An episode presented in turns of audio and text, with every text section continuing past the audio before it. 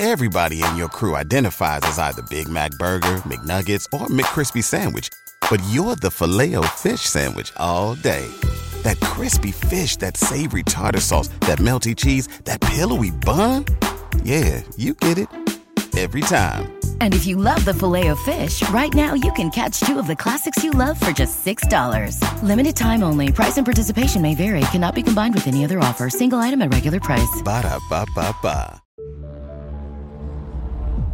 Fantascientificast. Podcast di fantascienza e cronache dalla galassia. Tutto quello che trovate e ascoltate su Fantascientificast e sul podcast del network è offerto gratuitamente a tutti, con alcune semplici limitazioni. Nonostante ciò, realizzare un podcast ha dei costi. Le infrastrutture di hosting e di streaming, la licenza SIAE, le apparecchiature e i software utilizzati comportano dei costi, alcuni ricorrenti. Questo lavoro è sostenuto esclusivamente dalle donazioni dei lettori e degli ascoltatori. Da voi, insomma. Se volete potete darci un segno tangibile del vostro gradimento, per esempio offrendoci una birra rumulana o un gotto esplosivo pangalattico tramite una donazione libera equivalente. Anche un paio di euro. Tutto fa brodo se siete in tanti. Il vostro sostegno ci permette di restare indipendenti e di non pubblicare o trasmettere marchette. Cosa più importante, l'equipaggio di Fantascientificast adora morbosamente la birra romulana e il gotto esplosivo pangalattico, ma soprattutto a me fa impazzire la mousse di silicio che, detto fra di noi, fa così bene ai miei circuiti. Sostenerci, insomma, è veramente cosa buona e giusta, nonché saggia. Potete farlo con diverse modalità che trovate nell'apposita sezione del nostro sito oppure acquistando le opere trattate o che consigliamo tramite i link Amazon proposti sul nostro sito. Grazie. Then it's mine. All mine. What you are about to hear is the most beautiful sound in the galaxy.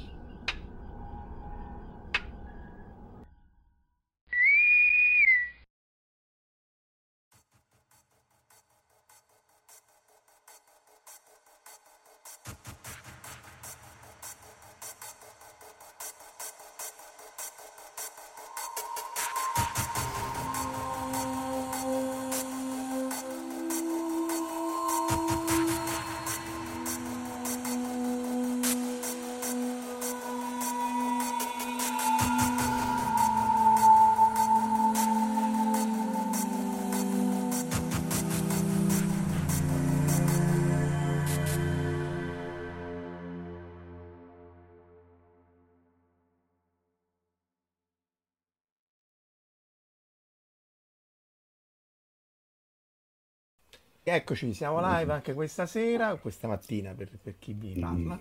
Salutiamo innanzitutto chi, chi- chi ci ascolta live, Alessandro, Jack O'Lantern, Michele Sessa, Verusca, Gianluigi Gatti, Fabrizio Sebastiani, Marco Gasolino, Valentina Penza e Corrado P. Eh, e ovviamente salutiamo poi chi ci ascolta offline o sul canale YouTube, vediamo un po' se ci stanno, like, share e subscribe, o su da Telegram, oppure dal, dal podcast che poi vamo a riprendere in audio, tutti questi qui via via li mette, li mette su nel podcast. Ma soprattutto finiamo di salutare eh, Corrado P, mi sa che l'avevamo fatto, Giugiu Giarlo, Emilio Le Salvo, Simone Leddi, Tiera Erde, ma appunto soprattutto andiamo a salutare non tanto Omar quanto Matteo, Matteo Panza, controlla il traffico aereo, anche lui grandissimo appassionato di fantascienza, infatti ci siamo conosciuti alla DICO anni fa, ma ho scoperto appunto che fa questo lavoro fichissimo eh, a cena con Gauron, con il Klingon. de- de- Ciao Davide, grazie Matteo e grazie Omar. vabbè, Grazie a vabbè. voi. E, insomma, è, è un lavoro interessante, molto molto particolare che richiede una certa dose di... Non so se sangue freddo si può usare, però insomma io non, non avrei assolutamente le capacità per fare una cosa del genere. No, no, sfatiamo subito questo primo mito.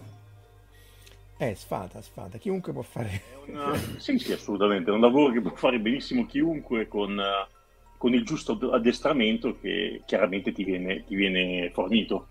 Non è, non è niente di, di, di particolarmente eclatante, ve lo, ve lo, posso garantire. Come dicevamo proprio a cena, eh, per nutrire il mio ego mi piacerebbe pensare che sia un lavoro che solo poche persone possono fare, ma no, mi garantisco che vi faccio conoscere qualche collega se, vode- se volete così vi... No,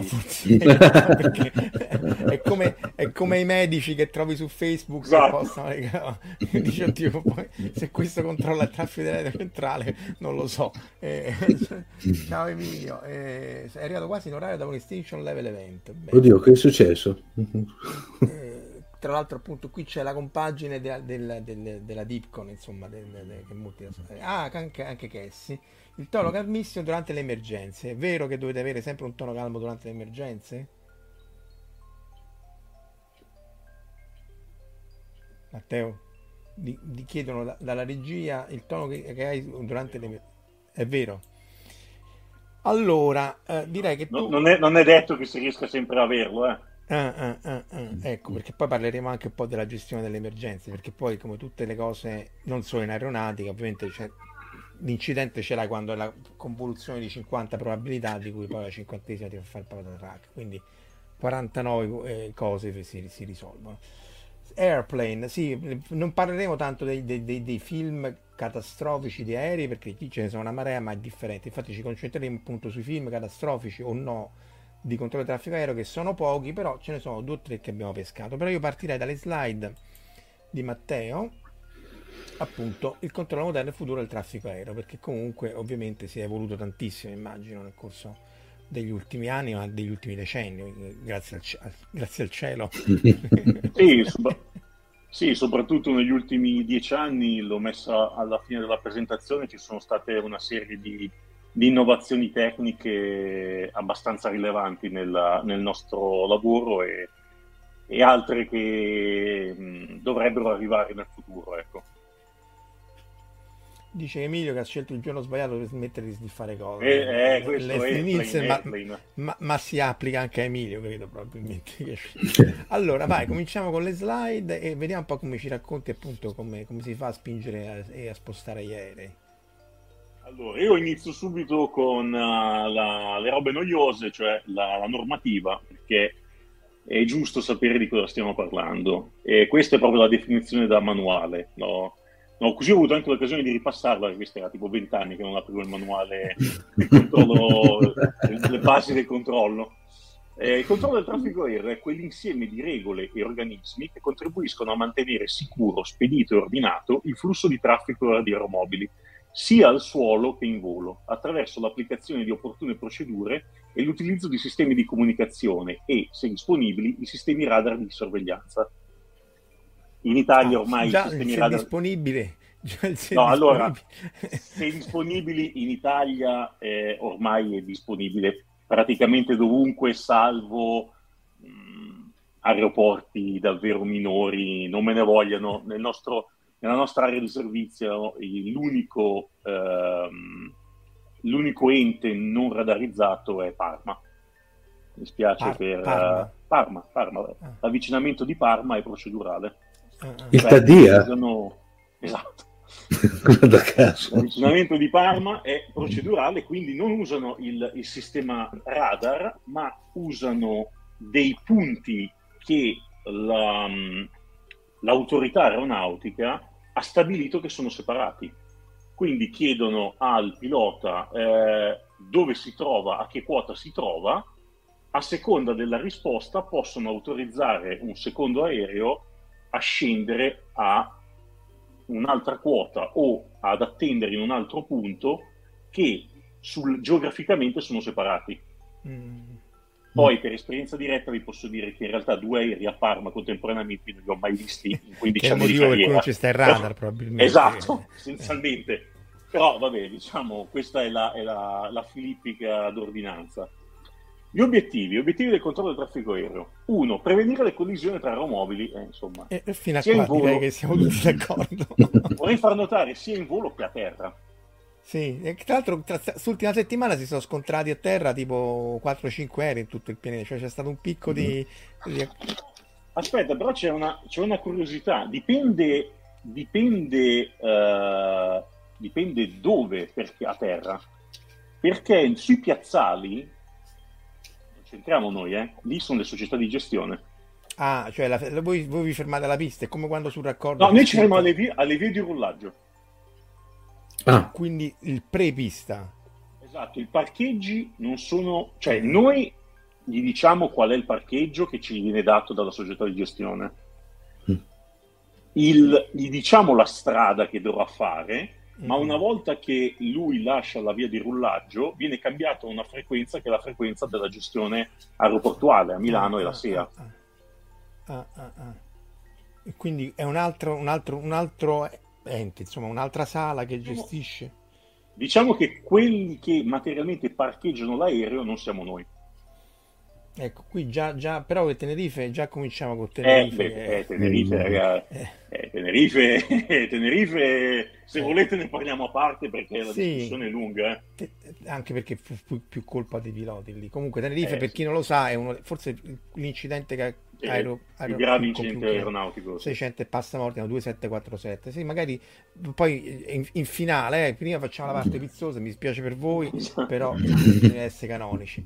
E in finale facciamo anche gli incidenti principali, insomma. che- E va bene, quindi prevenire collisioni, flusso ordinato. Mentre speditore del flusso traffico, fornire consigli e informazioni utili per una sicura ed efficiente condotta dei voli. Questo è letteralmente il servizio informazioni volo, cioè Mm. eh, nubi di cenere vulcanica. Ah, eh, là, segnalare, sì, ci devi raccontare eh, di quando c'è stato il vulcano, pure lì è stato un periodo divertentissimo. Bellissimo.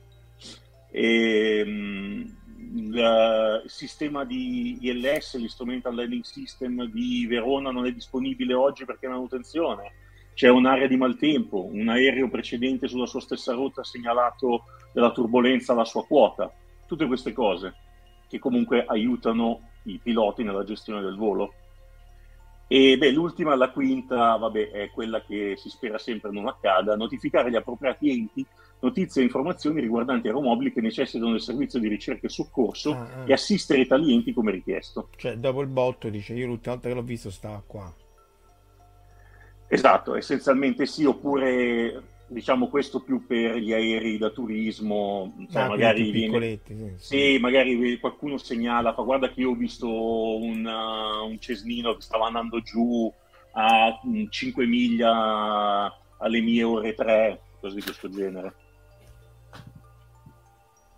C'è Emilio continua a listare eh, disastri. Sì, sì, co- cose allegre. Eh, sì, Sì, sì, no, ma... eh, beh. almeno che si fa qualcosa di impatto. C'era una su un aereo che tra l'altro finivano i bagagli, che tutto sommato è Bello, più- questo, questo mi piace. è già più easy going. Veniamo all'ENAV. Di- Chi può fornire, scusate, i servizi di controllo del traffico aereo in Italia? Non si scappa. O l'ENAV o i militari. Tutti gli altri che trovate sui vari eh, aeroportini, Bresso, eh, non lo so, eh, Voghera, Cremona, io cito questi che sono quelli che più conosco, Casale Monferrato, Acqui Terme, eh, in gergo noi li chiamiamo bighe, sono dei professionisti, non, sono, non, non sono dei professionisti, sono delle persone che ci mettono impegno, passione, ma quello che dicono non, nessuno è tenuto a rispettarlo, non sono, non sono autorizzazioni, sono delle semplici informazioni. Mm. Consigli, diciamo. Consigli, esatto, sì, sì, sì, sì. Ah, ah, ah, ah. Eh, Gli scusa, unici che sono autorizza- autorizzati a dare autorizzazioni del traffico aereo sono l'ENAV e l'aeronautica militare. Mm. Ok. Basta. ma, Dimmi, eh, scusa, no, Matteo, è vero che fino a non poi tantissimi, eh, ta- qualche decennio fa, il, il- il tuo lavoro lo facevano i, i militari? Sì.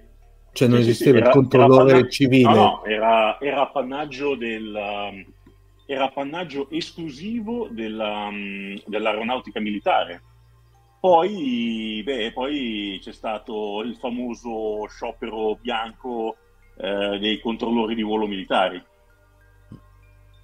Adesso vi do anche la data che non me la ricordo.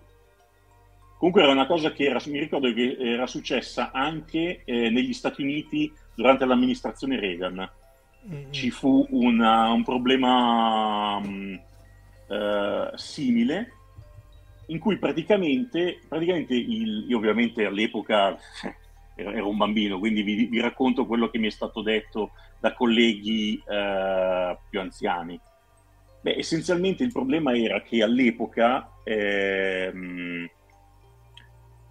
i controllori di volo militari, oltre a svolgere il loro, il loro, lavoro, dovevano svolgere anche tutti i servizi che spettano ai militari. Quindi eh, la, mh, mm, i turni di guardia, eh, lavoro d'ufficio, visto la, insomma, la delicatezza del lavoro. Ah, cioè, quindi doveva fare tutto il resto, e più dice adesso va contro sì. gli aerei. Vabbè, esatto, in effetti sì. non è che sia proprio il massimo. Non era il massimo, esatto, e mh, praticamente il adesso lo sciopero l'ho anche trovato. dice che sì. 81. Esatto, esatto, lo sciopero dell'81. Da noi invece avvenne il 19 ottobre del 79 con uh, ministro dei trasporti Preti, Luigi Preti, e mh, praticamente ci fu una giornata in cui tutti i controllori di volo militare, a parte delle pochissime eccezioni, eh, non uh, entrarono in sciopero.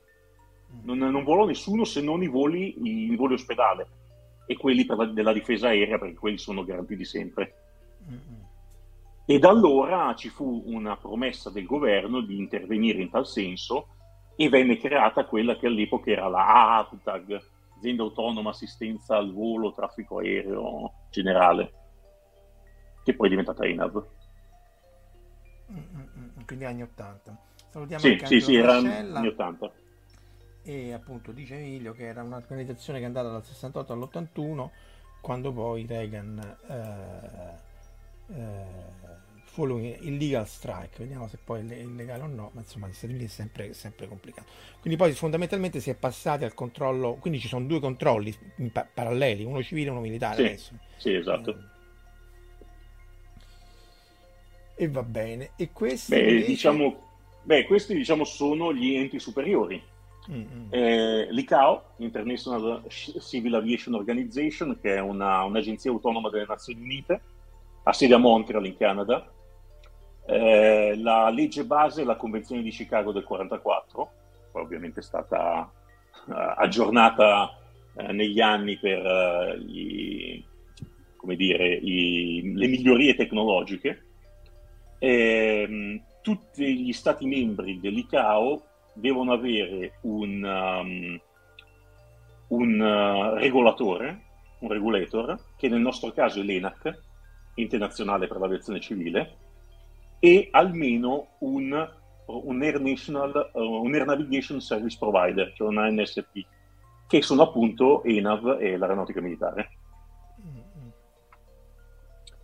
E qui ci sono tutta una serie di definizioni, io se volete ve le do, anche oppure passo un po' veloce. Diciamo che eh, per spiegarla molto velocemente, eh, i tipi di servizi di controllo sono tre essenzialmente. Uno è la torre, è quella che vedete in aeroporto. La torre gestisce il traffico, come vi ho detto, sull'area di manovra, quindi le vie di rullaggio e le piste, degli aeromobili ovviamente in volo e nelle immediate vicinanze, cioè quello che noi chiamiamo il circuito di traffico. Ovvero sia sono tutti quegli aerei, diciamo, anche quelli da turismo, gli elicotteri e così via, che devono attraversare o inserire o inserirsi in un circuito di traffico, oltre ai voli di linea normali. Quindi tutto questo, diciamo, parliamo di 1500-2000 kg di quota e 3-4 miglia di raggio dall'aeroporto, quindi proprio è, una, è un parallelepipedo che viene posto mm-hmm. sopra l'aeroporto a protezione del traffico d'aerodromo e dei decolli e degli atterraggi. Sì, lì non puoi fare volatroni, non puoi fare niente. No, no, assolutamente. Eh, sì, no. non niente, sì. Raccontava Verdone stesso che quando gira... Eh? eh? Capita che le torri avvedano che ci sono dei droni che operano troppo vicino e sospendono le attività. Quindi anche gli aerei che non sono ancora atterrati vanno fermati. Mm-hmm. Non mm, possono scendere sotto una determinata quota finché il drone non si è allontanato. Mm, mm, mm, mm. Beh, perché Sopra... già, già, già, l'uccello nel motore fa i danni, figuriamoci un drone. Ah, sì, ha voglia, certo. Eh. E sopra al, um, alla, alla, al servizio di controllo aerodromo c'è il controllo ad avvicinamento o, o mh, controllo di terminale, che praticamente è quello che prende gli aerei dal sistema roviario e li porta a stabilizzarsi sul sentiero di avvicinamento. Mm-hmm. E questo per gli arrivi, per i decolli li prende da, praticamente da pochi secondi dopo il decollo, li porta a inserirsi nel sistema roviario. Mm-hmm. Quindi praticamente gestisce il volo in fase di decollo e di uh, avvicinamento finale. Una specie di rampa per andare sull'autostrada. Della, della, sì, del... sì, esatto. Però considerate che eh, gli avvicinamenti in Italia li stanno dismettendo e stanno venendo accorpati nei, agli ACC, che è l'ente ancora superiore. E, ah, una cosa, si parla di terminale quando ci sono più, avvicin- più aeroporti um, vicini. Da noi c'è uh, Milano Linate, Milano Malpensa e Bergamo del Serio. Mm tu in quel caso, oltre a prestare attenzione ai, ai voli in partenza e in decollo da Linate, devi anche prestare attenzione alle interagenze che questi voli hanno con i voli di, di Bergamo e di Malpensa. Mm-hmm. Perché Bergamo, Malpensa e Linate sono a un, a un, da un punto di vista aeronautico a un tiro di sputo di distanza. Sì, persino Malpensa, pensa un po'. Persino Malpensa. Ah, e vi dirò di più, persino Lugano. Ah, ah. In effetti, in effetti, è vero. e l'ultimo centro, che è quello è l'ente superiore, è il servizio di controllo d'aria, l'ACC, che è quello che fa tutta la navigazione d'aria. E negli ultimi anni quello che si sta anche premendo tutte le terminali e tutti gli avvicinamenti. In Italia di questi ACC ne abbiamo quattro. Uno dove lavoro io, che è a Milano, uh, situato proprio all'interno dell'aeroporto di Linate, eh, uno a Padova, l'unico fuori da un aeroporto, che è precisamente ad Abano Terme, a una ventina di chilometri da Padova, a Roma a Ciampino, anche questo ubicato in aeroporto, e Brindisi all'aeroporto di Brindisi Casale, e 45 torri, queste sono quelle, tutte quelle gestite da ENAV, ovviamente civili. E qui purtroppo vado un attimo, anche qui vado un attimo veloce, ma di questo ne devo parlare per, per capire, farvi capire bene come, come funziona la, l'organizzazione. Eh, tutti i voli si distinguono in due grosse categorie. O volano con le regole del volo strumentale o volano con le regole del volo a vista. Tutti gli aerei di linea volano con le regole del volo strumentale. Questo vuol dire che vi dico proprio la, la definizione del manuale, regole di volo comprendenti una serie di procedure e regolamenti ideati per consentire il volo degli aeromobili anche in condizioni nelle quali i piloti non siano in grado di vedere e evitare gli ostacoli, il terreno e gli altri aeromobili. Come vi ho detto, il traffico commerciale opera esclusivamente in regime di IFR. Il volo IFR viene condotto dal pilota grazie agli strumenti di bordo e seguendo un sistema di navigazione. Questo a prescindere da com'è il meteo, cioè anche se c'è eh, un sole che spacca dei piedi una visibilità della Madonna, il volo di linea deve partire come un volo IFR, quindi, mm. perché ovviamente è più sicuro. I VFR invece, VFR, le regole del volo a vista, quelli che volano seguendo le regole del volo a vista, sono essenzialmente i, gli aerei da turismo e i militari, perché vabbè, i militari hanno delle procedure loro per cui devono sempre avere, mantenere un contatto visivo col suolo, col gregario, quindi per, per loro l'IFR ha poco senso. E, ehm, il VFR è l'insieme delle norme e procedure che un pilota deve attenersi per condurre in sicurezza un volo, utilizzando principalmente la propria vista, ovvero senza la necessità di una radioassistenza per la navigazione, che viene condotta basandosi sull'osservazione del terreno. La navigazione a vista permette al pilota di volare separandosi da altri aeromobili dal terreno e dagli ostacoli e di ter- determinare posizione e assetto dell'aeromobile utilizzando riferimenti visivi esterni. Può essere, eh, scusi, per essere possibile sono fissati dei limiti minimi e massimi di quota, velocità, visibilità e distanza dalle nubi e dal suolo che devono essere rispettati dal pilota. E, beh, questo più o meno è quello che avevo detto prima, sono i tipi, lo spazio aereo, beh, sono i tipi di spazio aereo, come ho detto, l'ATZ che vedete in fondo è quello appunto che va a protezione delle torri il servizio di torre viene svolto negli ATZ. Sopra, vedete, c'è il CTR, che sarebbe la control zone, zona di controllo, o la TMA, che sarebbe la terminale, e quella dove viene svolto il servizio di avvicinamento o il servizio di terminale. Sopra ancora ci sono le arrovie all'interno della CTA, che è la, l'area di controllo. Una specie di scatole sempre più grandi. In Sì, esattamente, esatto. Eh, perché ovviamente via via che ti avvicini devi stare sempre più attento perché comunque fanno tutto a convergere a un aeroporto. Quindi... Esatto. Eh. Questa, ecco, questa è, è quella che mh, mi interessava farvi vedere per cui ho fatto la specificazione di IFR e VFR. Allora, a seconda dello- della classificazione eh, dello spazio aereo e delle regole del volo, ci sono tutta una serie di norme a cui bisogna attenersi. Quindi vedete, l'IFR, questi sono gli spazi aerei classificati da A, Alfa fino a Golf. Questi Alfa, Bravo, Charlie, Delta, Eco sono spazi aerei controllati. Il Fox e Golf sono spazi aerei non controllati. Nello spazio aereo di classe Alfa, per esempio, il VFR non può entrare, non è ammesso. Mentre Cioè, certe invece regioni, se, sei- se navighi a vista, Sì. non puoi andarci essenzialmente. non perché andare, esatto. Tempi Per di reazione e distanze non te lo permetterebbero di, di Esatto, reagire. per esempio in Italia sopra livello di volo 195, cioè sopra i 19.500 piedi, non si può volare in VFR, Mm. può volare solo IFR. A meno che non sei militare, che ripeto, i militari hanno delle- del regolamento a parte.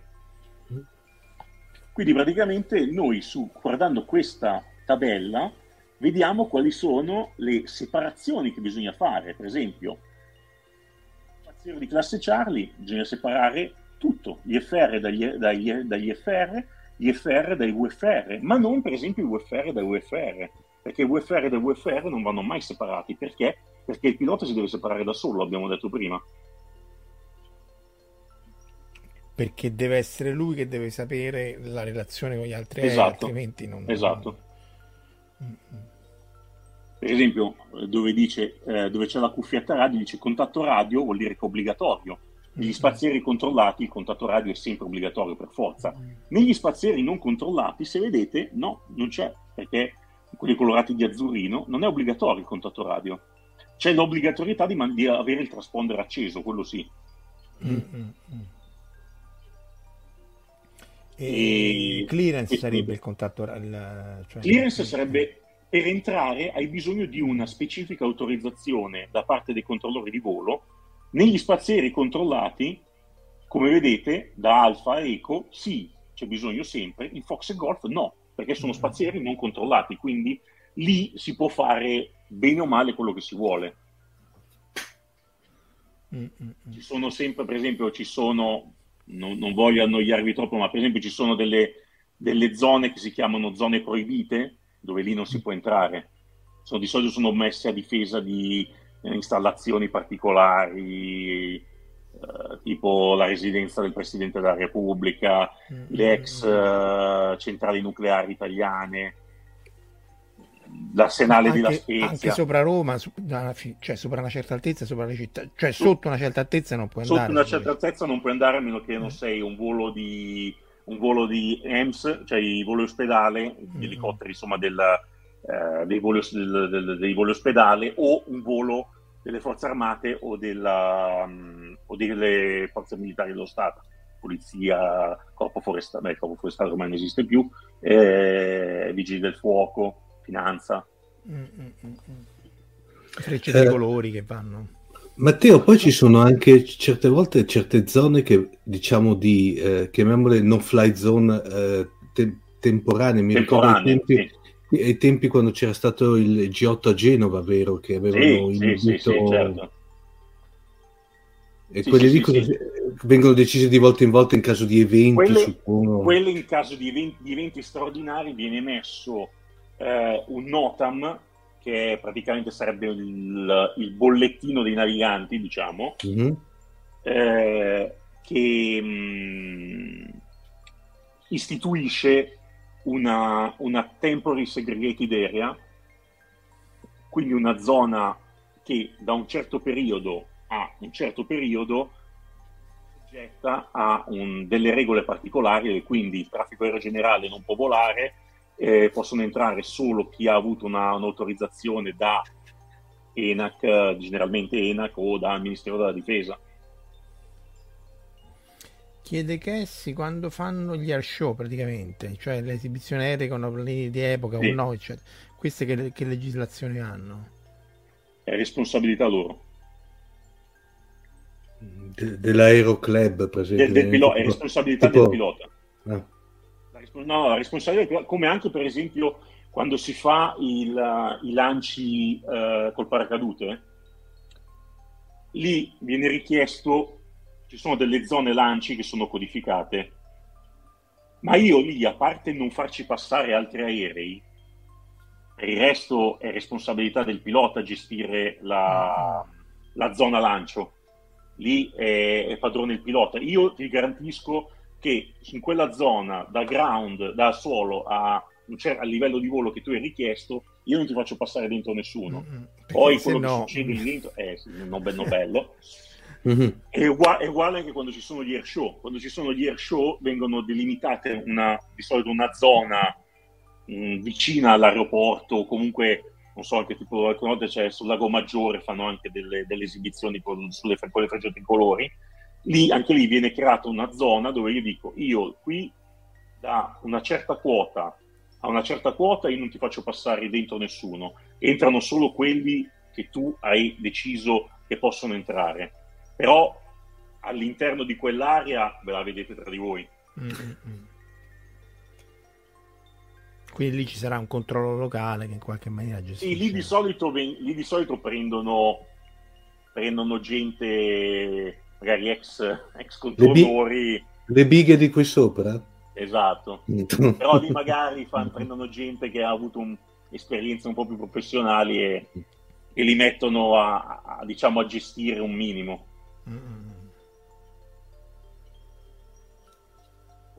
Ah, la separazione, giustamente. Ma quando noi vi abbiamo detto che dobbiamo prevenire le collisioni, ma che vuol dire prevenire le collisioni? Eh, vuol dire che praticamente gli aerei non si devono prendere. Allora, essenzialmente, eh, tra due aerei in volo, eh, tra due aerei in volo, ci deve essere sempre, esatto, ci deve essere sempre o una separazione verticale o una separazione laterale. Non ci stanno, non ci stanno scappatoie, eh? Quindi o ci si mettono mille piedi, circa 300 metri, in alcuni casi potrebbero essere richiesti 2000 piedi, oppure ci vanno 5 miglia, su 10 km. Eh. Nelle terminali la separazione da 5, da 5 miglia passa a 3 miglia, oppure aumentare eh, ci sono problemi di turbolenza di scia, cioè la, um, il getto dei motori 5 miglia, 5 miglia potrebbero non bastare per uh, garantire che l'aereo che segue subisca non esatto. Sì. Quindi in quel caso, a seconda della categoria di turbolenza di scia, bisogna aumentare. Per intenderci, quando c'è un, uh, un 737 davanti c'è l'Airbus 380 e ce ne metti 8, anche 10 di miglia alla eh, stessa quota, eh, parlo. Il 380 è una bella bestia. Eh. È una bella bestia, esatto. È, è veramente... Peccato che non li fanno più. Guarda, quelli è chiaro che... Però era veramente un oggetto meraviglioso. Chiede invece all'altro estremo Lo- Lorenz detto Lobo, gli ultraleggeri che fanno? Cioè come, come saranno quella vista sicuramente, perché sì. e, anche, e non possono andare immagino troppo in alto. Ma oddio, sinceramente, ultimamente ci sono degli ultraleggeri che non hanno assolutamente niente da invidiare a, mm, ai mm, classici mm, aerei da turismo. E spa- anche lì dipende dallo spazio aereo in cui vogliono entrare. In alcuni, in alcuni spazi aerei controllati possono entrare, in altri mm. per motivi loro, per esempio nell'ATZ di Verona, non so perché non possono entrare. Mm, mm, Ma in molte altre zone possono entrare. Eh, basta chiedere l'autorizzazione e viene, viene rilasciata tranquillamente. Questa la chiedi mentre stai volando, cioè non è che devo riempire dei fogli prima. No, una... no, no.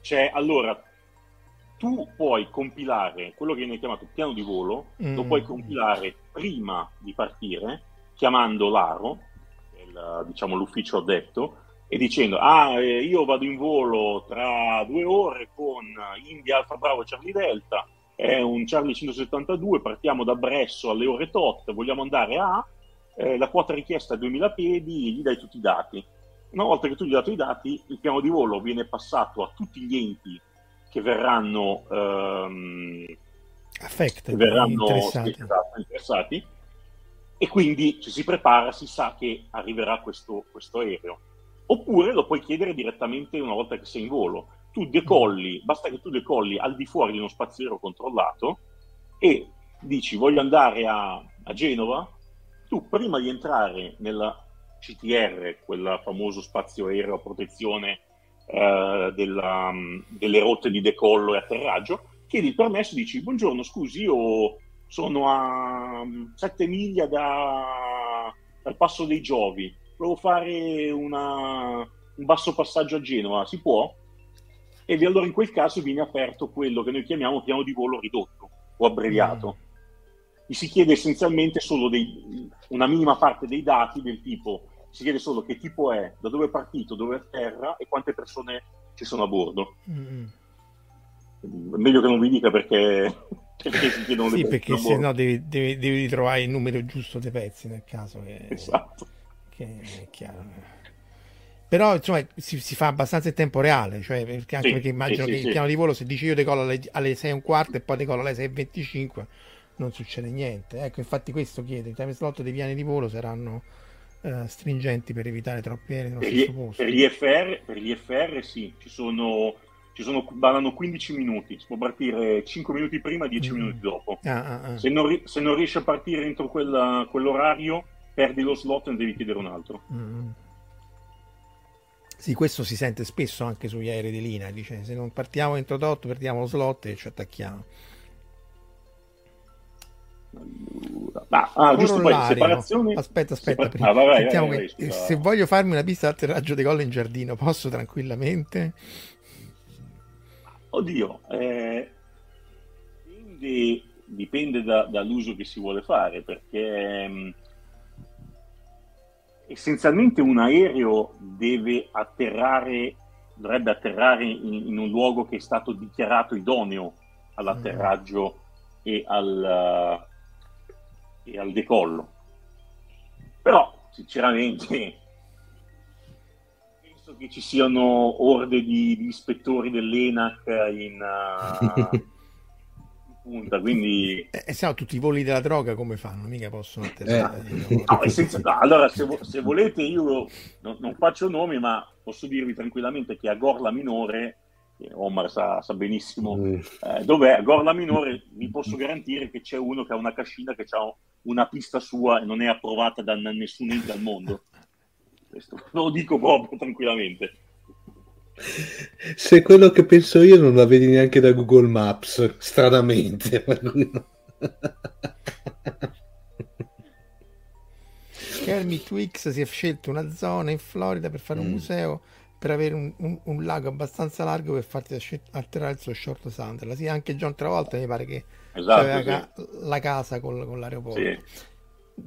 Quindi torniamo alla separazione, però scusa che ti ho interrotto. No, no, figurati. No, dicevo, la separazione abbiamo parlato di quella tra aerei, ma c'è anche quella appunto da ostacoli dal terreno.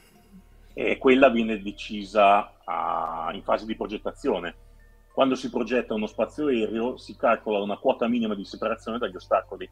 E qua i sacri testi ci dicono tale minima viene calcolata tenendo in considerazione gli ostacoli esistenti nella zona, l'orografia del terreno, la configurazione degli spazi aerei adiacenti e le caratteristiche tecniche del sistema radar. Vabbè, questo ormai questa era la definizione che si usava un tempo, ormai caratteristiche tecniche del sistema radar. Questa, non so se si vede bene, queste mini, sono le minime che si usano nella, nella nostra area di servizio a Milano. Che sono le minime? Cioè le distanze minime? Ma come no, questa è la, è, la quota, è la, quota, minima eh, da cui si opera sono che sono mi... no, non possono essere miglia, piedi, piedi, piedi, piedi. 90 piedi, quindi sono 30, 30, 30 no, 9, 9000, 9000, ah, quello sarebbe 9, livello, livello, di, livello di volo 90. 9000 piedi, però vabbè, vedi, più ci si avvicina alla pianura padana si scende 2000, 3000. Dunque, aspetta, perché è interessante, perché 130 sarebbe 13.000 piedi, quindi 150... Esatto. Però 2005 non sarà 2500 piedi, però. 2500 piedi, sì. Eh, perché se sono, quindi se sono, puoi stare più in basso. E, e, comunque, questa però che cos'è? La Lombardia? Cioè come, come la legge la pianura padana qua? Questa è, aspetta, questa sarebbe tutta la nostra area di servizio che aspetta, mo la faccio vedere, vado un attimo avanti. Eh. Vai, vai, sì, sì, tanto. Eh. Aspetta. Uh, eccola. Questa è tutta l'area di servizio di Milano ACC. Ah, Praticamente ecco, è, tut- okay. è, tutto il nord-ovest. Mm, mm, mm, mm. Quello che vedete, la punta lì è appunto la Val d'Aosta, poi arriva fino a qui diciamo il bordo, il bordo rosso sulla destra, questo qui diciamo è, spazio, è Verona, Brescia, Bergamo, e poi giù, taglia giù, qui dove c'è Roma CC, questa è l'isola d'Elba più o meno, e qui a sud, questo, la, la, linea rossa a sud è il confine con, con Marsiglia dove c'è, c'è, la Corsica, qui c'è la punta della Corsica.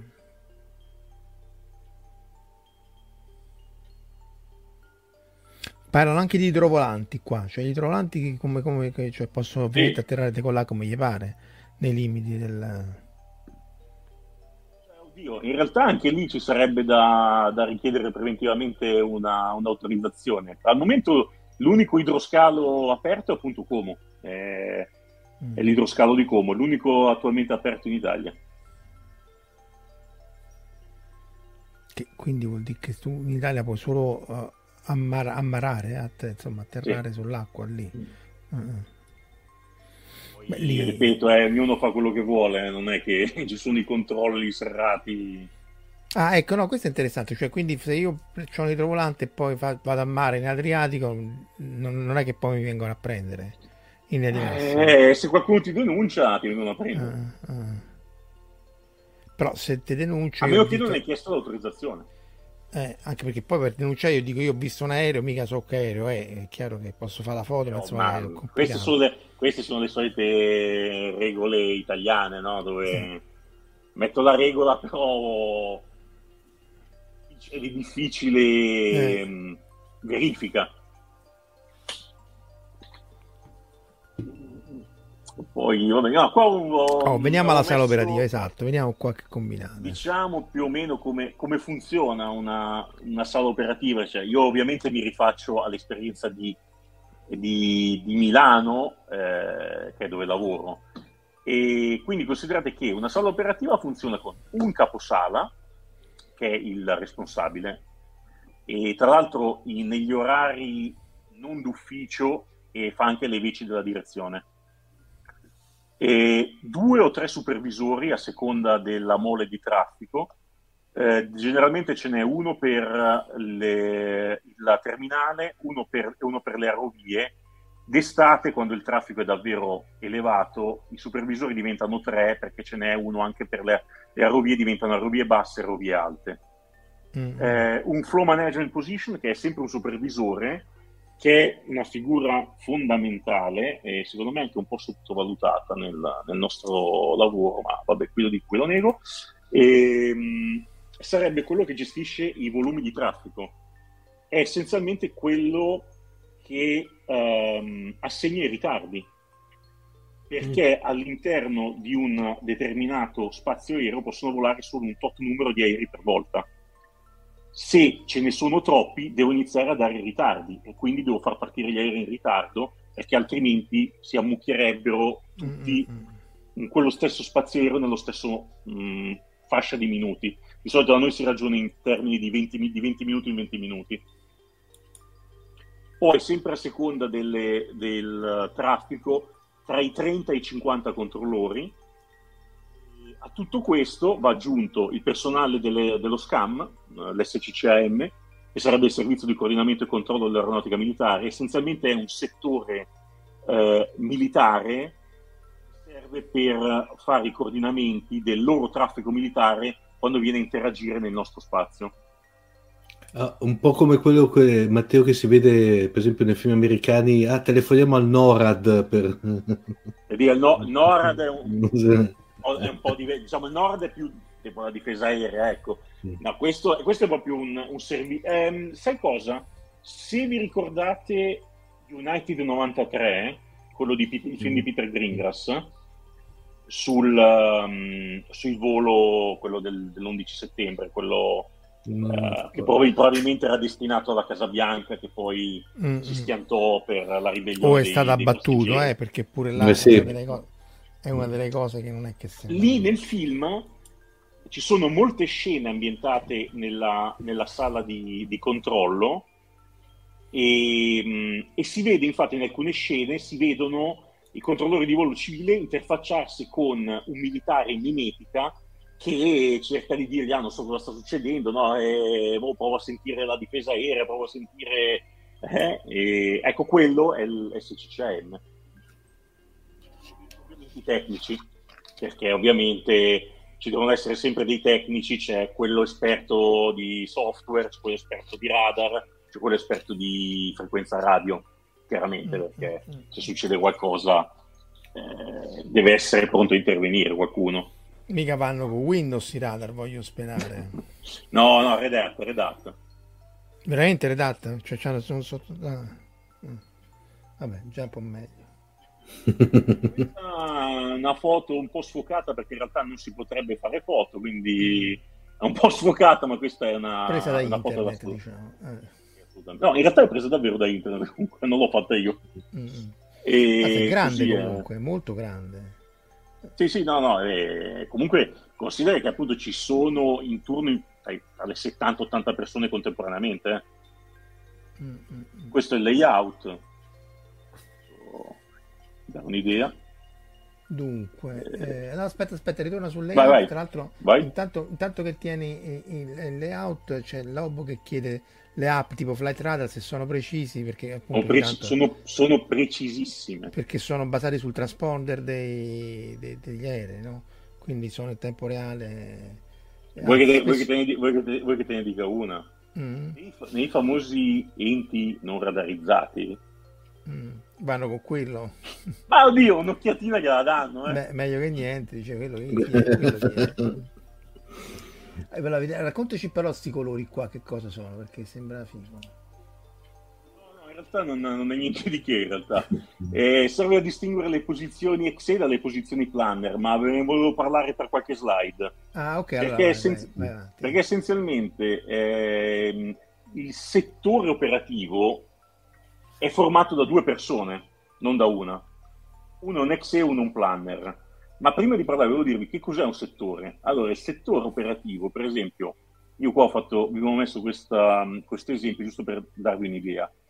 Di notte, quando il traffico è relativamente poco, questo settore qui, Whisky Sierra 2, lavora e gestisce tutto il traffico da LIM, che sarebbe il limite inferiore, fino ad unlimited, quindi fino mm. all'infinito. Verso l'infinito oltre. Esatto, ma questo quando eh, il traffico è poco. Man mano che il traffico aumenta, come hai detto giustamente tu prima Marco, delle scatole, bisogna iniziare a spacchettare mm-hmm. perché non riesci a gestire tutto il traffico. Quindi la prima cosa che si fa è che faccio, oddio, sta, sta montando il traffico, apro un settore, lo vedete qui, che si chiama Whisky Sierra 5, VS5. Allora che succede? Praticamente io taglio il Whisky Sierra 2 a livello 305 tra il 2 e il 3. Quindi il Whisky Sierra 2 si abbassa e gestisce solo il traffico da limite a 305 e il Whisky Sierra 5 gestisce il traffico da 310 ad unlimited. Dunque 305 sarebbero 3... eh, 30.500 30.500 piedi. 500 piedi. Ah. Più o meno 10 km, più 9, 9, 9 km e mezzo. E... stanno tutti su ste aerovie alte, no? Perché esatto. Tu tra l'altro, poi, poi, se non sbaglio, se vai a est stai in altezza, se vai a ovest stai. Sì, quella si chiama la qua- quadrantalità. Sì. Nord e sud e est-ovest. Eh, proprio per evitare. A nord, che... a nord, esatto, a nord pari a sud dispari. Mm. E poi, man mano che il traffico continua a aumentare, io continuo a aprire settori. Allora, Whisky Sierra 2 c'è troppo traffico, anche se è basso, e gli apro il Whisky November 2, VN2 quindi gli taglio, lì li taglio invece che verticalmente, lo taglio orizzontalmente, quindi gli tolgo tutta la porzione a nord. Mm. da un solo settore, man mano che il traffico aumenta, si arrivano ad aprirne, beh, contateli qua, 1, 2, 3, 4, 5, 6, 7 settori. Mm. Ed è lo stesso spazio aereo, solo che di notte ci lavorano due persone, alle 11 del mattino ce ne lavorano 14. Però devi saperlo prima, ovviamente, vabbè, lo sai perché eh, sì, le 11. Sì, sì, Quindi, allora, qui chiedono, a parte salutiamo Cuni, due cose. Perché i piedi non i metri? Vabbè, questo immagino che sia. Eh, questo è stabilito dall'ICAO perché, perché, gli americani hanno vinto la guerra, c'è chi dice. Mm. O hanno inventato l'aereo, che tutto sommato gli ah. Poi sì, che, che, che, i piedi siano una unità di misura. Eh, e poi i turni, cioè che turni fate se fate come gli eh, infermieri. Eh, ho una, ho una eh, slide su, su, questo dopo. Andiamo dopo sui turni. Se volete ve la faccio vedere subito, no? come, come, preferite. No, no, andiamo, segui, seguiamo il flow e poi eh. tanto l'importante è che... Eh, niente, vabbè, questo, vabbè, questo è un po', po', tecnico. Volevo darvi giusto un'idea di... Vediamo quando siamo seduti.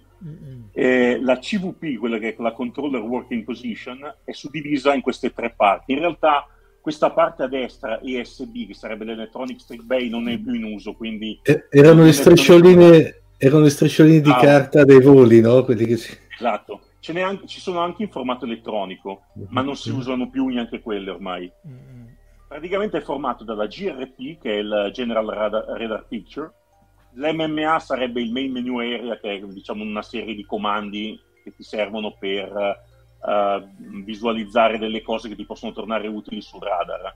Quindi tu sul radar hai le tracce radar e più a tua um, utilità puoi mettere una serie di dati che ti possono aiutare, tipo le minime, tipo le procedure, uh, le, le zone militari attive, le zone lanci para e così via. Oltre a questo hai uno schermo alla destra è solo di software, serve giusto per inserire dei dati relativi ai piani di volo, quando magari ci sono degli errori e devi correggere al volo una cosa, ti metti lì e, e smanetti un attimo. Sopra c'è un altro schermo LCD da 19 pollici che è quello che noi chiamiamo il fallback, praticamente è un sistema radar secondario che copia il GRP e serve ehm, in caso di caduta del radar principale eh, solo in caso di emergenza ovviamente. Sopra c'è un altro schermo LCD da 19 pollici dove ci sono le informazioni meteo, cioè il meteo attu- attuale e previsto degli aeroporti, mm, diciamo, mm, mm, che più ti interessano nel settore in cui sei. E questa, ecco, anche questa ovviamente tutte foto prese da internet perché non si possono scattare foto in sala operativa, è una foto di una, di una GRP eh, ecco, questo è quello che io dicevo. Eh, Exe Planner. Eh, no, aspetta, rimetti la foto del GRP vai? perché faccio, vai, facciolo vai, capire perché torna indietro. La vedete? No. No. Ah, io l'ho rimessa, eh. Ah, aspetta, forse ho fatto la stitch. Eccola, ecco così. Eccola qua. Quindi fondamentalmente questi sono tutti, è tipo flight radar, sono tutti gli aerei sì. e, e, e la rotta che stanno seguendo, quindi la rotta prevista. Quelle, allora, quelle sono, quelle sono delle uh, le rotte che vengono caricate uh, in automatico. Poi in realtà vi dirò alla fine della, della, della, della, presentazione che in realtà le rotte non vengono manco più seguite, perché ormai c'è il free route. Cioè? Rutto libero, no? Eh, esatto. No, bisogna, bisogna economizzare, bisogna economizzare. Quindi Niente più rotte spezzate, tutti diretti. Un punto di ingresso, un punto d'uscita, basta. Ah, cioè non, non uh, dei segmenti, ma da A B dritto per dritto. Uh. Ah, per il, per il carburante? Uh, per risparmiare. Non lo fanno tutti, lo fanno solo alcuni paesi. L'Italia è stato uno dei primi a farlo. Chiede Gianluigi se lo schermo del GRP era tondo sì, una volta. Eh, una volta, sì. I, ve- i vecchi CR1000, sì. No, adesso sono sono rettangolari. Mm-mm. Fa impressione perché sono schiacciati in due dimensioni, sì, anzi fu su pure pochi aerei tutto sommato. Era spesso... Eh, questa sta, sta foto l'hanno fatta di notte. Cioè. Eh, eh, perché... Eh, anche solo raccapezzarsi, vabbè, è vero che sarete abituati a quello che vuoi, ma anche solo raccapezzarsi tra tutti questi e capire che quello sta andando un po' troppo vicino a quell'altro, non è, insomma, non è banale. Scusi, a colpo d'occhio ci si abitua. Eh. Mm. E, ehm, cioè, volevo dire, volevo dire questo, ecco, eh, lavorano sempre due persone, quello che viene chiamato in gergo radarista e il planner o procedurale. L'ex è quello che materialmente parla a frequenza del responsabile della separazione. Il planner eh, è una specie di assistente, eh, ti dà una mano, ti fa vedere magari, oh, sti due li hai visti? La risposta standard è, ma sì, è ovvio che li ho visti. Eh, la bocca, eh. a, de- a, destra immediatamente pure 090 eh. e, ed è responsabile poi di tutti i coordinamenti telefonici. Perché ormai è quasi tutto automatizzato, quindi i coordinamenti vengono fatti quasi tutti online, ma ci sono ancora alcuni eh, enti, per esempio sempre il nostro povero amico di Parma, in cui non c'è un, uh, uno scambio di dati e quindi bisogna fare i coordinamenti a telefono come si faceva una volta. Quindi si mm. telefona e si dice alle ore tot ti cambierò in discesa per 6.000 piedi, mm. tra l'aereo, bla bla bla, io l'ho autorizzato così così così e lui dice sì ok va bene lo aspetto mm. mm. Mm, questo, questo del, del, del, quello che parla in frequenza ricorda molto Capcom la, la, la, struttura che poi tra l'altro in realtà è quella che è derivata dagli aeromobili cioè chi parla con l'astronauta è un astronauta che eh. sta a terra e tutto il flusso di informazioni fluisce verso di lui però è uno solo perché sennò sarebbe un casino senza fine qua immagine lo stesso cioè l'ex è quello che è l'unico preposto a parlare con l'aereo e tutti gli altri gli dicono guarda digli così che fai cos'hai e poi lui decide se no anche lì sarebbe complicato per chi, chi pilota eh, dare retta a più voci. Certo. Ah, questo niente, volevo dirvi come, cos'è la, la label, che è come noi vediamo gli aerei. Eh, anche qui ci sarebbe da parlare, la faccio breve.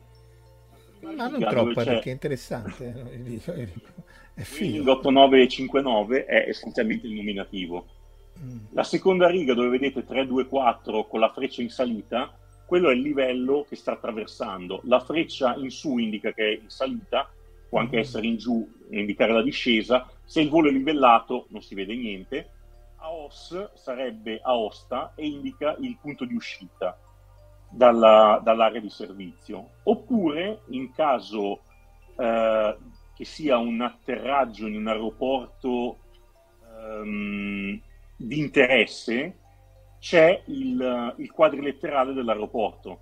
Se fosse mm. per esempio un aereo che deve atterrare a Malpensa ci sarebbe scritto MC che starebbe per Lima India Mike Charlie che è, i, sono, è come viene indicato l'aeroporto di Malpensa secondo il codice ICAO. Mm.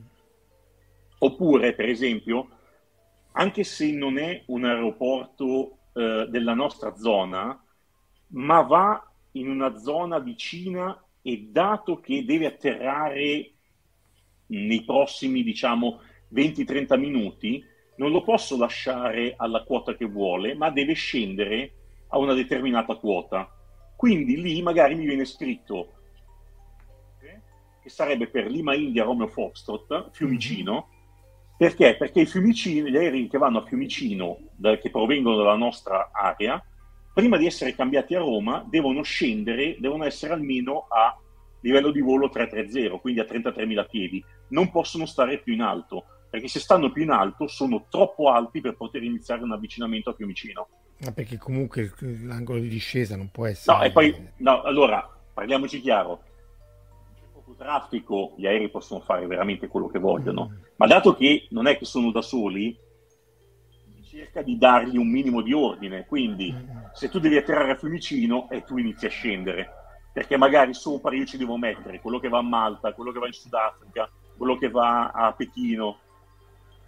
Che infatti un po' risponde alla domanda di Bodhisattva, dice com'è che se vado da, da, da città a città sembra che le strisce de, de, le scie degli aerei siano ortogonali, perché molti sono quelli immagino che volano, eh, appunto, stanno andando da chissà dove a chissà dove altro certo. Beh, lì ci sono, diciamo che ci sono alcune zone dove eh, il traffico è più concentrato di altro. Per esempio Genova, sopra Genova passa di tutto, perché mm-hmm. se tu prendi la, l'area di servizio, vedi che Genova è su gli avvicinamenti a Linate, a Malpensa, a Bergamo, gli avvicinamenti stessi per Genova ovviamente, più anche tutti gli aerei che vanno verso nord, verso Aosta, e tutti gli aerei che vanno verso ovest, quindi che vanno verso Marsiglia, e passano tutti su Genova. Mm. Infatti uno dei, uno dei nostri, uno degli anziani, un vecchio maresciallone ex aeronautica militare, diceva sempre allievi non comprate casa su Genova. e cos'altro volevo dire? Uh, ah, terza riga, terza riga, la velocità. 466 sulla velocità in nodi o si può, usando un, um, un, comando sulla tastiera, si può mettere anche il numero di Mach. Mm, mm. La M che si vede è la turbolenza di scia, in questo caso è un medium, può essere light, medium, heavy o super, eh, che è solo il 380.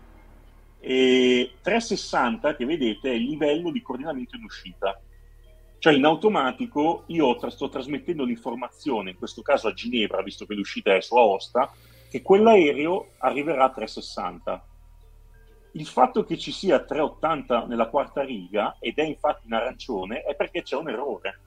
Il mm. pilota, la quarta riga è quello che noi vediamo quello che il pilota ha selezionato sugli strumenti di voto. In questo caso mm. il pilota ha sbagliato e ha messo 380. Mm. Mm. Quindi gli si, gli, si, gli si, ricorda che no, amico mio, sei stato autorizzato a 360, no a 380.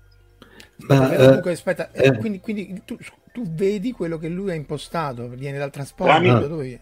sì, tramite il modo Sierra, da qualche anno. Ah, ok, ok, cioè non è che lui che lo digita per intenderci, 380. No, lui, no, lui viene preso lo strumento.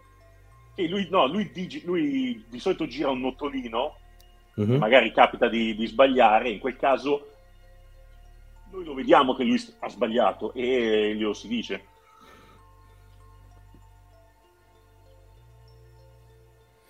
Chiede grazie se avete a che fare in generale con, l'aero, oh, con l'aeroclub Torino oppure appunto gli aeroclub gestiscono le cose in maniera... Eh, I club gestiscono le cose a modo loro, però alcune volte che operano vicino agli spazi aerei controllati si fanno delle lettere di accordo mm. per uh, organizzarsi. Torino ah, per quest'anno ancora no, ma dall'anno prossimo ci avremo a che fare noi perché per ora Torino è ancora gestito dall'avvicinamento di Torino. Dall'anno prossimo verrà gestito da Milano anche quello. E quindi vi spade pure Milano. Dice Tiera Erde, quando ero giovane nel Mesozoico il corridoio d'avvicinamento all'Inate passava sopra casa sua e poi ovviamente hanno spostato tutto a Malpensa e buonanotte. Però a, a te Beh, poi, cambia poco. Poi hanno, ma poi hanno spostato tutto anche da Malpensa, quindi... Anche perché... No, in realtà, Però, diciamo... in realtà, in realtà l'Inate funziona ancora tantissimo per i voli privati. Sono un sacco di, di jet privati che vanno all'Inate. E a me chiama i fessi. Se, se ho l'aereo privato col cavolo a terra Malpensa. non... Poi vediamo cos'altro scritto. Uh, questo vabbè giusto così Nice to know. Eh, per garantire una copertura totale dello spaziere di riferimento vengono utilizzate diverse testate radar situate in punti strategici dello spaziere di competenza e giusto per farvi, darvi un'idea, Milano ne utilizza 13. Eh, due a Malpensa, eh, una a Lambro, una a Peschiera, Lesima, Ravenna, Genova, Torino, Bergamo, Firenze, Poggio Lecceta, Bologna e Verona. Map. Questo è quello che vi ho detto, l'area di responsabilità e Milano gestisce il traffico di scorrimento nel nord-ovest, poi gestisce direttamente la terminale di Milano, che comprende gli arrivi e i decolli per gli aeroporti di Linate, Malpensa, Bergamo Rio Serio, Cameri che è militare, e Lugano che è in Svizzera, perché? Vi do questa notizia, Lugano, la torre di controllo di Lugano è gestita da Swiss Guide, che è la, l'agenzia, l'Air Navigation Service Provider svizzero, ma l'avvicinamento e in generale lo spazio aereo sopra Lugano è italiano. Ah. Mentre noi, eh, per una questione di, di comodità, noi mm. per risarcimento abbiamo dato questo spazio che vedete in alto a sinistra, praticamente a Osta, ah. Ah. Osta è di competenza di Ginevra. Il cioè, territorio il risarcimento sopra... perché così nessuno esatto. dei due paga, paga, l'altro e quindi fondamentalmente e anche a Marsiglia abbiamo, e anche a Marsiglia gli abbiamo delegato un, un pezzettino mm. di spazio qua sulle Alpi, sempre mm. qui a mm. sinistra, perché diciamo noi qui non abbiamo traffico, mentre loro ne hanno. Quindi ah. ah. è per una questione puramente di, di praticità. E anche Beh, è qui interessante Lugano, che si riescano a fare questi accordi perché comunque eh, non è lì, banale. al momento, Eh. lì, lì non si parla di accordi tra ANSP, lì si parla proprio di accordi tra ministeri. Sì, si però parlano appunto direttamente a maggior ragione secondo me. Ah, beh, momento, ragazzi, per fare sta roba qua ci sono voluti quattro anni, eh. Eh, ma esatto. no, perché un metro, eh no, però serve questo, Yeah. poi figurati. fra- eh. Quindi non, eh, notevole che si sia riusciti a ottimizzare le cose così. Poi che altro facciamo? Beh, gestiamo la CTA di Verona, che è dove hanno schiaffato a me ultimamente. Quindi facciamo arrivi e decolli per eh, Verona Villafranca, Brescia e Ghedi, che è militare. E sotto di sé, ancora per un anno o barra due, ci sono gli avvicinamenti di Torino, che fa Caselle, Aeritalia e Cuneo, eh, Genova, che fa Sestri e Albenga, e Parma, poveraccio, che è l'unico ente non radarizzato. E anche se non vengono gestiti direttamente da noi, ma abbiamo delle fortissime interagenze con gli avvicinamenti di Pisa, che è militare, Firenze, che è sotto Roma, Bologna, che è sotto Padova, Bastia, che è ovviamente francese e fa gli aeroporti di Calvi, Bastia e Solenzara, che è una base militare, e soprattutto Nizza, che fa Nizza, Cannes e Saint-Tropez, che fanno Lì tutto un un volo privato, saranno più Sì, voli privati dei, dei- dei riccastri che, che quelli pubblici. A Non ti fanno manca persona- atterrare con, con, No, con, a, me con i perso- a me personalmente, a me personalmente è capitato più di una volta alcuni elicotteri, eh, quando gli chiedevi, mi conferma la destinazione Saint-Tropez, ti rispondo, beh, non proprio, atterriamo su uno yacht eh, ormeggiato a Saint-Tropez. Ah, va bene. E Eh sì, perché se c'è l'elicottero che non c'è Eh, uno iottino, Eh, Esatto. eh. mi sembra anche il minimo, no? Come ti hanno chiesto anche a te, a quanto pare, Omar. Dici, ma come non c'è un incrociatore da battaglia nel, nel- Sì. lago di Como?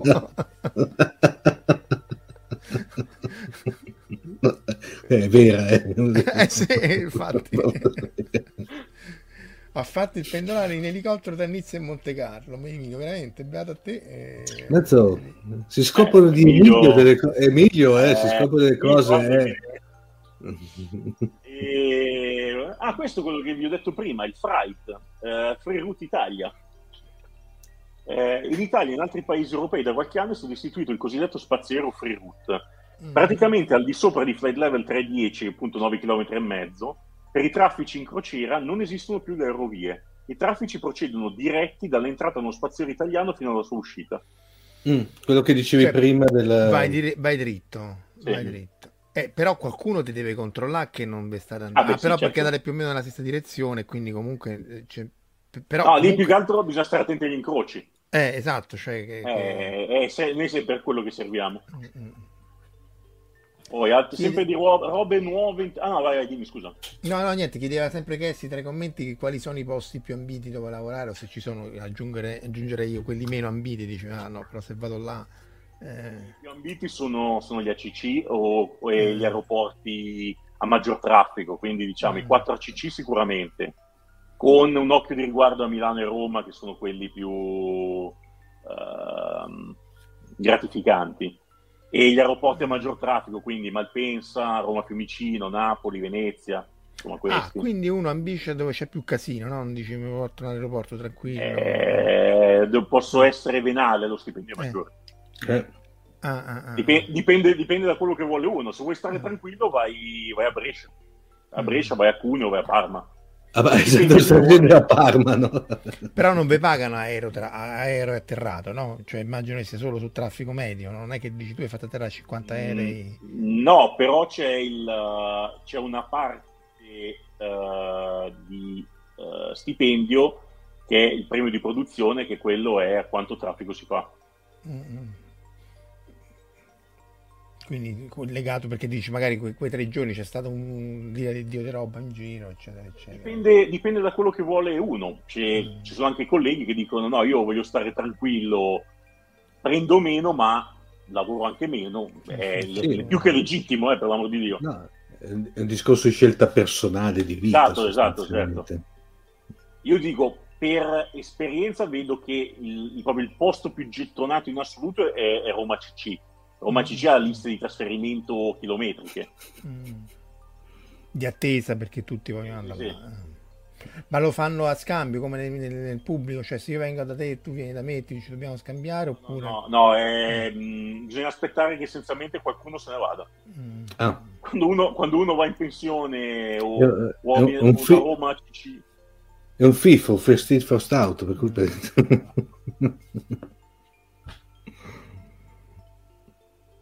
Vi volevo dire, sempre parlando di nuove mirabolanti tecnologie, il CPDLC, Controller Pilot Data Link Communications. Io questo qui, vi dico la verità, è utile ma io lo uso pochissimo, però cioè, è bello che ci sia. Eh, in Italia e in altri paesi europei per ridurre le comunicazioni radio terra a bordo terra si utilizza un sistema di messaggistica codificata in data link. Piloti e controllori possono così autorizzare cambi frequenza, discese, salite e diretti senza usare la frequenza, ma scambiandosi appunto questi messaggi. Mm. la, la Sono chat per- è, testo. è WhatsApp Sì, sono messaggi- Sono messaggi di testo dove, sì, dove però non puoi scrivere quello che vuoi, Ah. ma puoi solo inviare determinate eh, frasi. Come so, Mhm. qui non so se riuscite a leggere, Sì. eh, qua per esempio gli ha chiesto maintain speed eh, 0.80 di Mach e quello gli, rispon- gli risponde enable due to aircraft performance Mm. no non posso farlo Mm. ma non è lui Will che scrive com- è lui che comply. sceglie Ah, a Will Comply sì. E non è lui che risponde scrivendo manualmente enable due to aircraft performance Mm. è una, una frase che, gli fa sce- che il pilota sceglie tra eh, Roger mm. eh, enable to una sorta di T9 limitato, dai. Però tu dici che tu per esempio prefe- preferisci invece parlarci direttamente. Ma allora, ehm, il fatto sai qual è? Il fatto è che questo è molto utile in, in- alle rovie alte, Mm. perché alle rovie alte hai dei, hai dei tempi molto più dilatati. Cioè io mi accorgo che c'è un problema magari 10 minuti prima, quindi ho tutto il tempo di dirgli, ehi, mandargli un messaggio di sali da, cambia livello da 370, sali a 390 e lui ha tutto, il live- ha tutto il tempo di farsi due conti, dire sì, ok, salgo a 390, oppure dirmi no, guarda, non, non ce la faccio. Quando sei alle vie basse o un terminale avvicinamento, non, non ti puoi permettere Mm. questi tempi, perché troppo. le azioni, le azioni sono immediate. Mm. Quindi io non posso aspettare lui che mi risponda su, su WhatsApp. Mm. Mm, mm. Senza le foto, dice un sogno. Esatto, sogno, WhatsApp esatto. senza le foto a caso. Eh, è un delirio questo mondo, dice Lobo. Si arriverà a un controllo automatico to- tota- eh, auto- totalmente automatizzato? Ah, Fatto da Penso di sì, penso che, Esatto. penso che prima o poi si farà. Mm. Rompere solo in caso di emergenza. Ci sarà un controllore messo sotto teca. Mm. Eh, però poi le emergenze, appunto, il problema sono, sono le emergenze. eh. Cioè, immagino che poi no, il 90% del tempo è tutto, anche di più, è tutto tranquillo, però poi ci sono i momenti in cui, soprattutto poi nel caso appunto, sia dei piloti che dei, dei- dei controllori di traffico aereo, appunto, che devi gestire situazioni. Chiede Giugiu E- Giacomo, da bambino giocavo a Kennedy Apollo su Commodore 64 e sono dotato di, di Vasa Aviation. Due domande, cosa ti ha fatto scegliere questo lavoro e qual è la peggiore emergenza che ti è capitata? Eh, beh, cosa mi ha fatto scegliere questo lavoro? Beh, io sono, sono sempre stato appassionato di, di- di volo e di aeronautica e il pilota che è un lavoro bellissimo, ho tanti amici piloti, eh, ma molto eh, più, passatemi il termine, solitario. Il pilota è, è- è il uh, deus ex machina del, del- del suo aereo. Eh sì, per carità, c'è il secondo, una volta c'era anche l'ingegnere di bordo e tutto. E il controllo del traffico aereo non, non è, non è mai da solo, è, è un lavoro di, di team eh, all'ennesima potenza, perché le azioni di, di- di un settore remoto si ripercuotono all'altro settore, all'avvicinamento, alla torre, ed è una cosa che mi ha sempre affascinato. molto. Un controllo Questo proprio è- di- con, varie, con varie relazioni. Sì, sì, sì, sì, sì, sì. E questo, diciamo, è quello che mi ha affascinato eh, più, di, più di tutto. E E sulle poi cosa, cosa, cosa chiedeva? c'è- Poi scusa, sulla, sulla peggiore emergenza, se ti va di Emergenze- rispondere. eh. vi, vi posso dire qualcosa, però sinceramente non, non scendo nei dettagli. Eh, eh. La- non so se vi ricordate la, ehm, nel ehm, ottobre del 2021 il- quel Pilatus che, che è precipitato a San Donato Mm, se lo ricordate tu forse sì Omar Sì, lo ricordi Eh. quello che era appena decollato da Linate sì, sì, ce l'ho qui poi, eh. Eh, indovina, indovina chi ce l'aveva in frequenza Ah. Eh. Mannaggia. E invece quindi- gli UFO? Andiamo su cose meno... meno. Invece gli UFO? Gli UFO UFO eh, proprio UFO nel termine tecnico però, è proprio segnalazione. unidentified. Eh? Sì, sì, sì, sì. E Un paio di volte mi è capitato, anzi due o tre sono capitate delle segnalazioni di oggetti volanti non identificati, ma eh, in un caso era un pallone sonda, ma quello te lo, te lo posso garantire perché lo stesso pilota ha detto ma sembra un pallone sonda, gli guarda, c'è Pisa sotto di lei, aveva lanciato un pallone sonda, cosa che infatti poi ha confermato, ha confermato l'aeroporto di Pisa che avevano lanciato un pallone sonda. E, mm, e un altro paio di volte, bah, secondo me erano, una volta era secondo me un, uh, un drone e la- l'altra volta un, secondo me era il riflesso di una, delle luci di posizione di un altro aereo. Mm. Perché questo continuava a dire, ma io vedo un aereo, dico sì, dico, le sto dicendo che c'è un aereo, la, la sta attraversando sotto mille piedi da sinistra a destra. E lui fa, no, io lo vedo però, invece che da sinistra a destra, lo vedo da destra a sinistra. Gli ho detto, ma eh, non so cosa dirle, secondo me sarà le luci di deposizione che faranno rifrazione su qualche nuvola. Mm, mm, mm. Questo è quello. Poi dico, se mi chiedete proprio se qualcuno mi ha detto di aver visto un vero e proprio disco volante, no. Hanno tutti segnalato di, di aver visto una cosa strana che, ripeto, per me, avendo una, situa- avendo una situazione, cioè vedendo davanti allo schermo una situazione più completa della loro, per me erano eh, spiegabili. Però io sto anche seduto al caldo in, in un bunker. Quello chiaramente dicevo, qui la pellaccia è la mia, che mi vedo Sì, sì, sì, oh, guarda che io so cosa sia ragazzi, attraversa. eh, certo, certo. No, no, va- va- vadi, vadi, vadi, è che è chiaro che insomma... non- Poi che altro vi posso dire? Ah, le torri remote. Beh, questo fiore all'occhiello Oh. italiano. Eh, Remote Digital Tower. Eh, dall'anno scorso si sta sperimentando presso l'aeroporto di Brindisi la torre remota, ovvero, sempre per risparmiare, oltre a togliere gli avvicinamenti, iniziamo a togliere anche le torri di controllo. Quindi il servizio di controllo di aerodromo viene fornito da una località fisicamente distante da esso, grazie a un allestimento tecnologico che riproduca la sala operativa di torre. Per farlo si utilizzano schermi LCD a 360 gradi che trasmettono immagini dell'area di competenza in tempo reale grazie a telecamere fisse e mobili, a sensori ambientali e microfoni. Questa vedete la foto, questa è eh, Brindisi eh, remota. Cioè, questo, non sta, questo che stiamo l'idea vedendo qua non sta a Brindisi. La foto non è scattata a Brindisi, è la foto di come viene riprodotta a Brindisi. Quindi l'idea eh, italiana è che tutte le torri a basso traffico vengano concentrate in un posto e eh, ci sia la sala Brindisi, la sala Cuneo, la sala Albenga, la sala Salerno Ponte Cagnano e così via.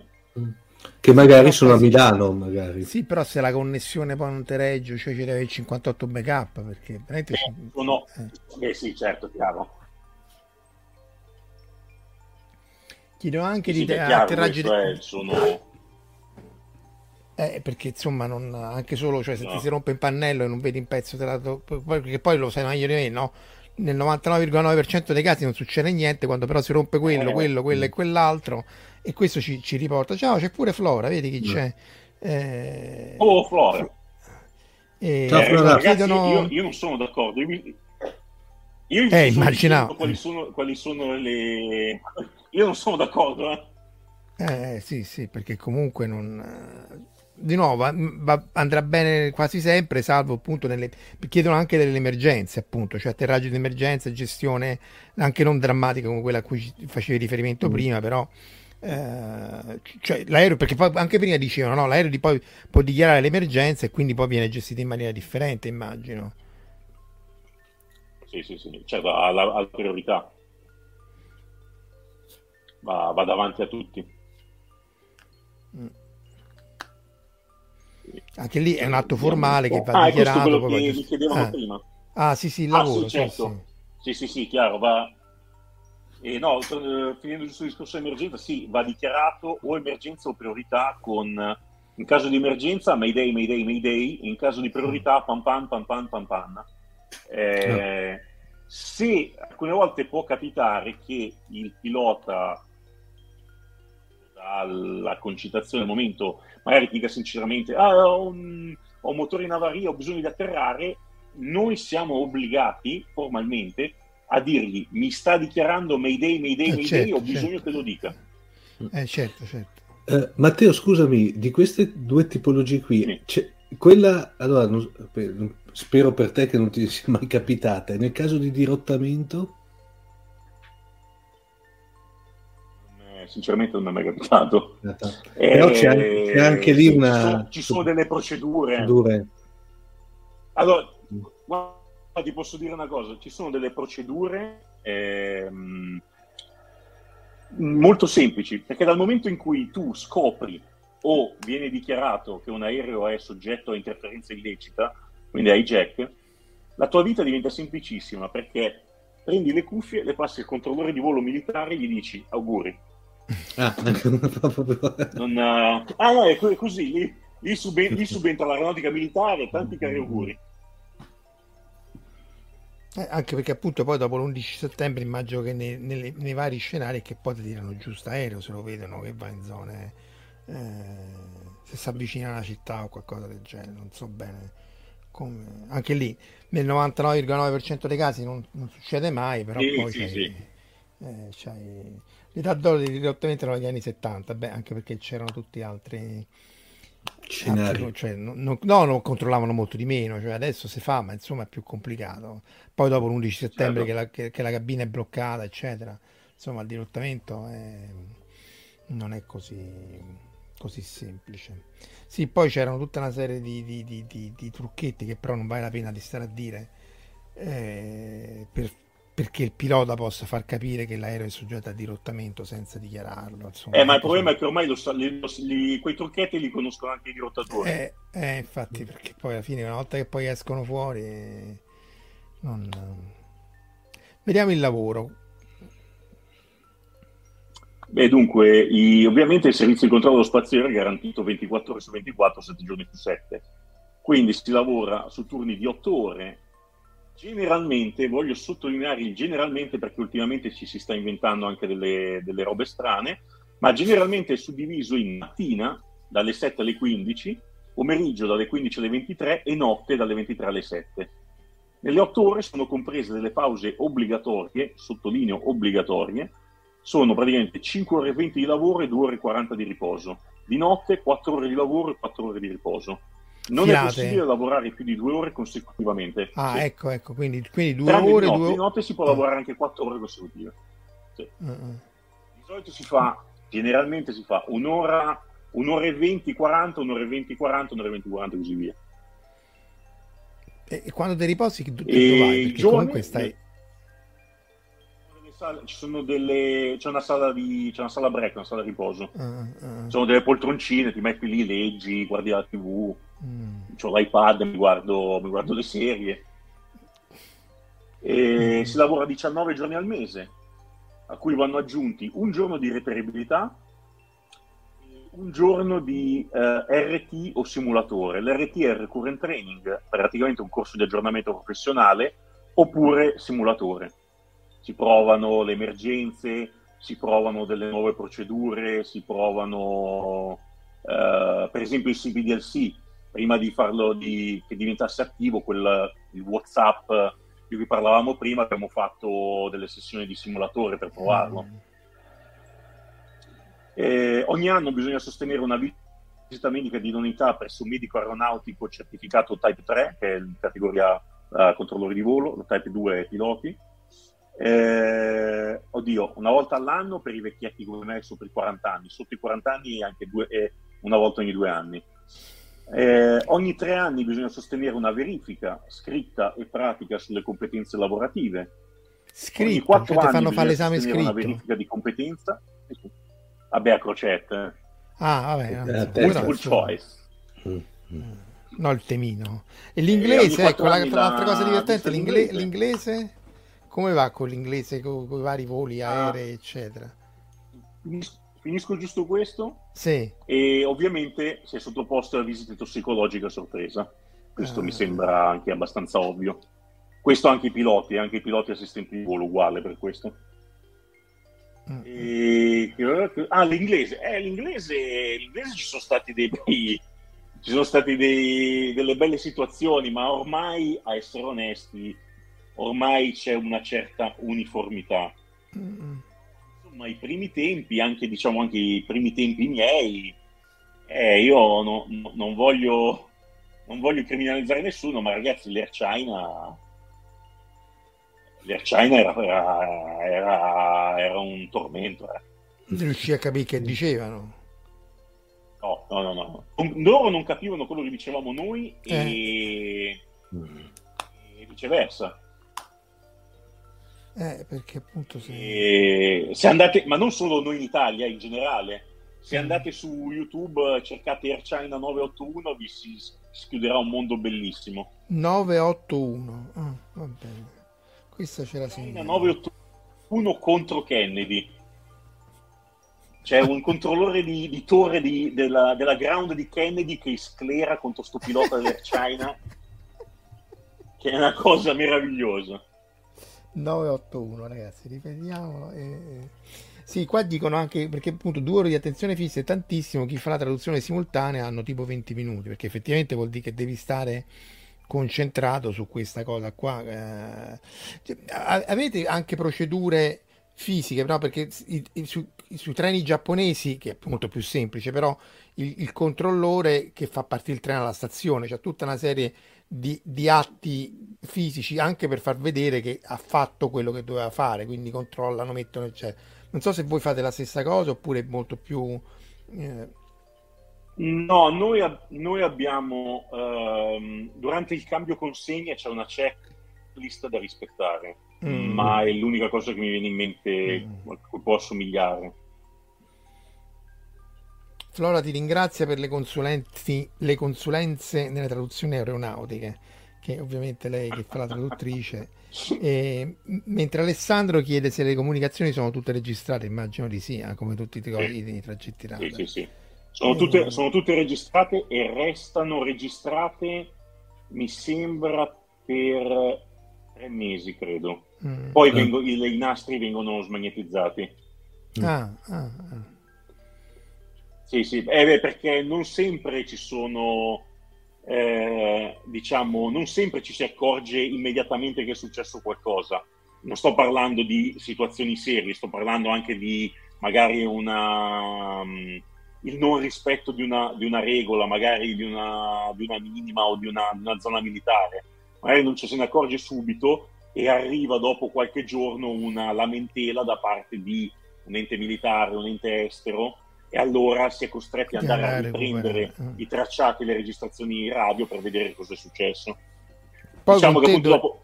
Scusa, scusa, vai, vai. No, no, no, vai, vai. vai. Dicevo, dicevo, dopo un... Uh, tre mesi, non, non, mi ricordo, vi dico la verità, se è un mese o tre mesi, ma mi sembra dopo tre mesi si dà per scontato che insomma ormai se, se non è successo, successo qualcosa, esatto.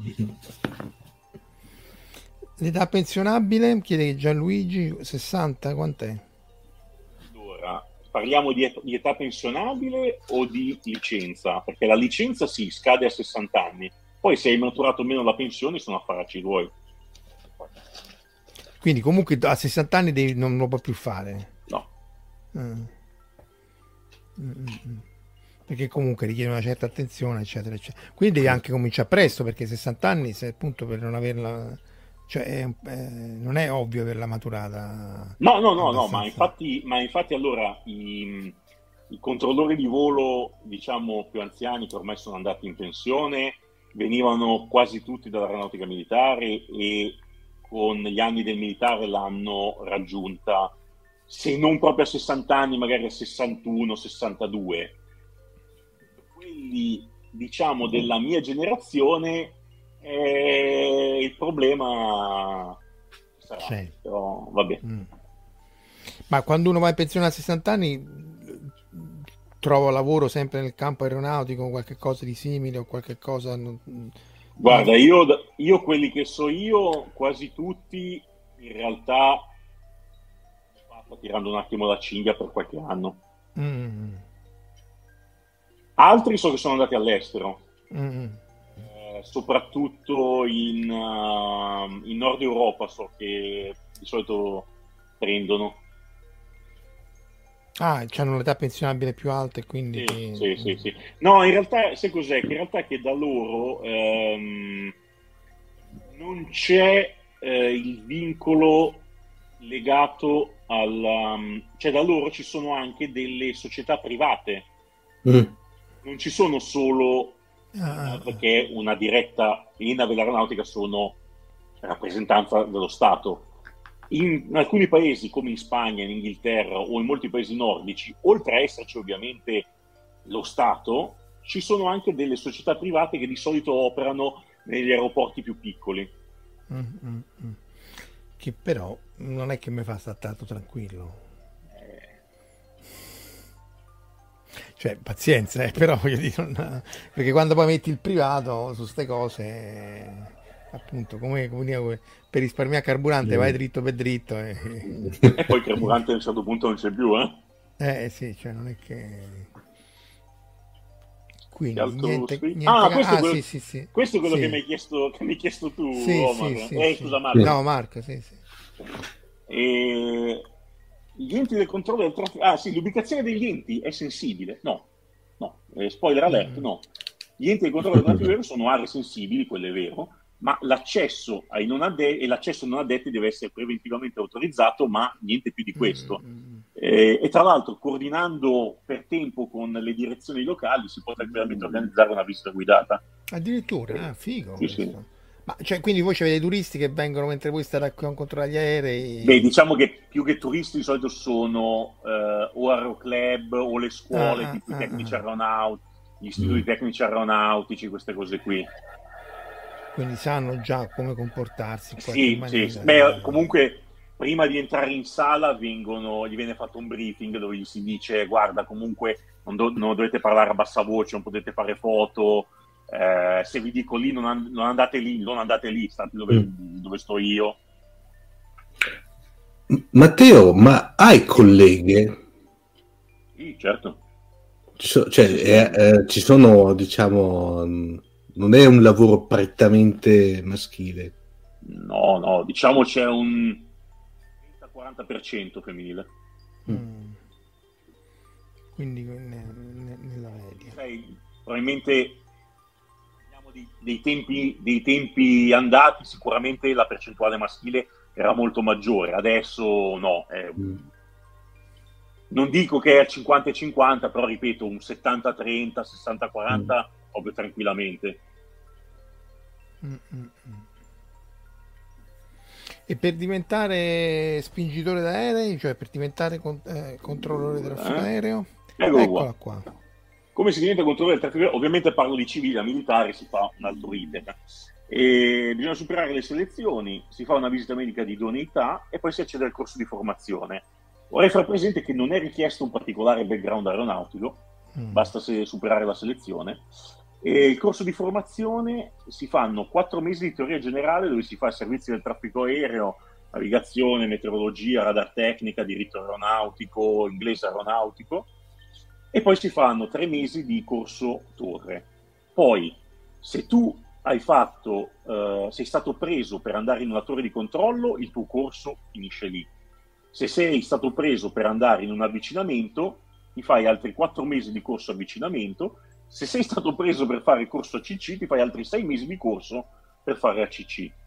E tutti i corsi si svolgono al training center di Forlì, dove c'è, io vi ho messo questa bellissima foto che è presa dal sito dell'ENAV, io non ci sono mai stato perché io sono vecchio e l'ho fatto a Roma. Ah, ah, ah. E adesso tutto lì, quindi comunque corsi abbastanza lunghi perché non... non, non da quello che mi hanno detto c'è anche una foresteria, c'è anche proprio mm. una, una di quelle, credo che la palazzina che si vede a sinistra, in realtà mm. quella dovrebbe essere proprio una specie di dormitorio, cioè ci sono una serie di, di appartamentini per, uh, per, i, per, gli studenti. Mm, mm, mm, chiedono se vi è capitato qualcuno dei tuoi colleghi di aver paura di volare, come Flora per esempio, che però non è collega eh, ma sinceramente non, non mi sembra, non ho mai sentito nessuno aver paura del, di volare. Ah, alcune volte però, questo ve lo posso dire, dei colleghi Oh, ma io sto tra un'ora decollo da Linate. Chi c'è? settore? Eh, c'è X. Mm. Mm. Non, è qualcuno, non, è che qualcuno può andare a dargli il cambio. Gli date un'altra occhiata, per favore. Gianluigi Millanta, un battesimo nel volo su un C-130 militare, dormì tutto il viaggio. Mentre Flora dice che comunque sono... adora volare sono talmente vecchio che ho fatto in tempo a volare sui G222. Beh, anche perché poi tu c'è tutta una storia pregressa che non so se un giorno ci vorrai raccontare. Dobbiamo fare Vabbè, altre quello... due puntate, eh? eh, perché quella sugli incidenti, soprattutto su Ustica, credo che sia una puntata che dobbiamo prepararci. Eh, quella su Ustica, quella su Ustica bisogna coinvolgere anche Flora, lei sa perché se si fa coinvolgere ben venga perché comunque sarebbe interessante avere un parere di chi poi queste cose se le studiate se le studiate. Uh, Matteo, una, una, domanda, a parte Air, Air, China, soprattutto per un discorso poi legato a, a, a, a diciamo a, linguaggio, qual è che, nella tua esperienza se puoi dirlo, qual è che sono quelle più, fra virgolette, ligi al dovere di compagnie, quelle più uh, come posso Brit- dirti, British, British Airways, British, British Airways e Lufthansa sono, sono la, la, preci- la, precisione fatta persona. Mm. Più anarchiche, beh, mm qualsiasi modo si chiami comunque dall'Italia, dall'Italia, Ita Airways, chiama da Ita, Ita sì, non so, adesso si chiama, da noi, da noi, il nominativo di chiamata è Ita Airways. Eh, beh, Ryanair, eh, Ryanair ragazzi, eh, poi che altro? Beh, eh, erano molto ligi al, al dovere quando volavano nel nostro spazio aereo i russi, l'aeroflot. Ah. L'aeroflot era una formazione... Esatto, quella, eh.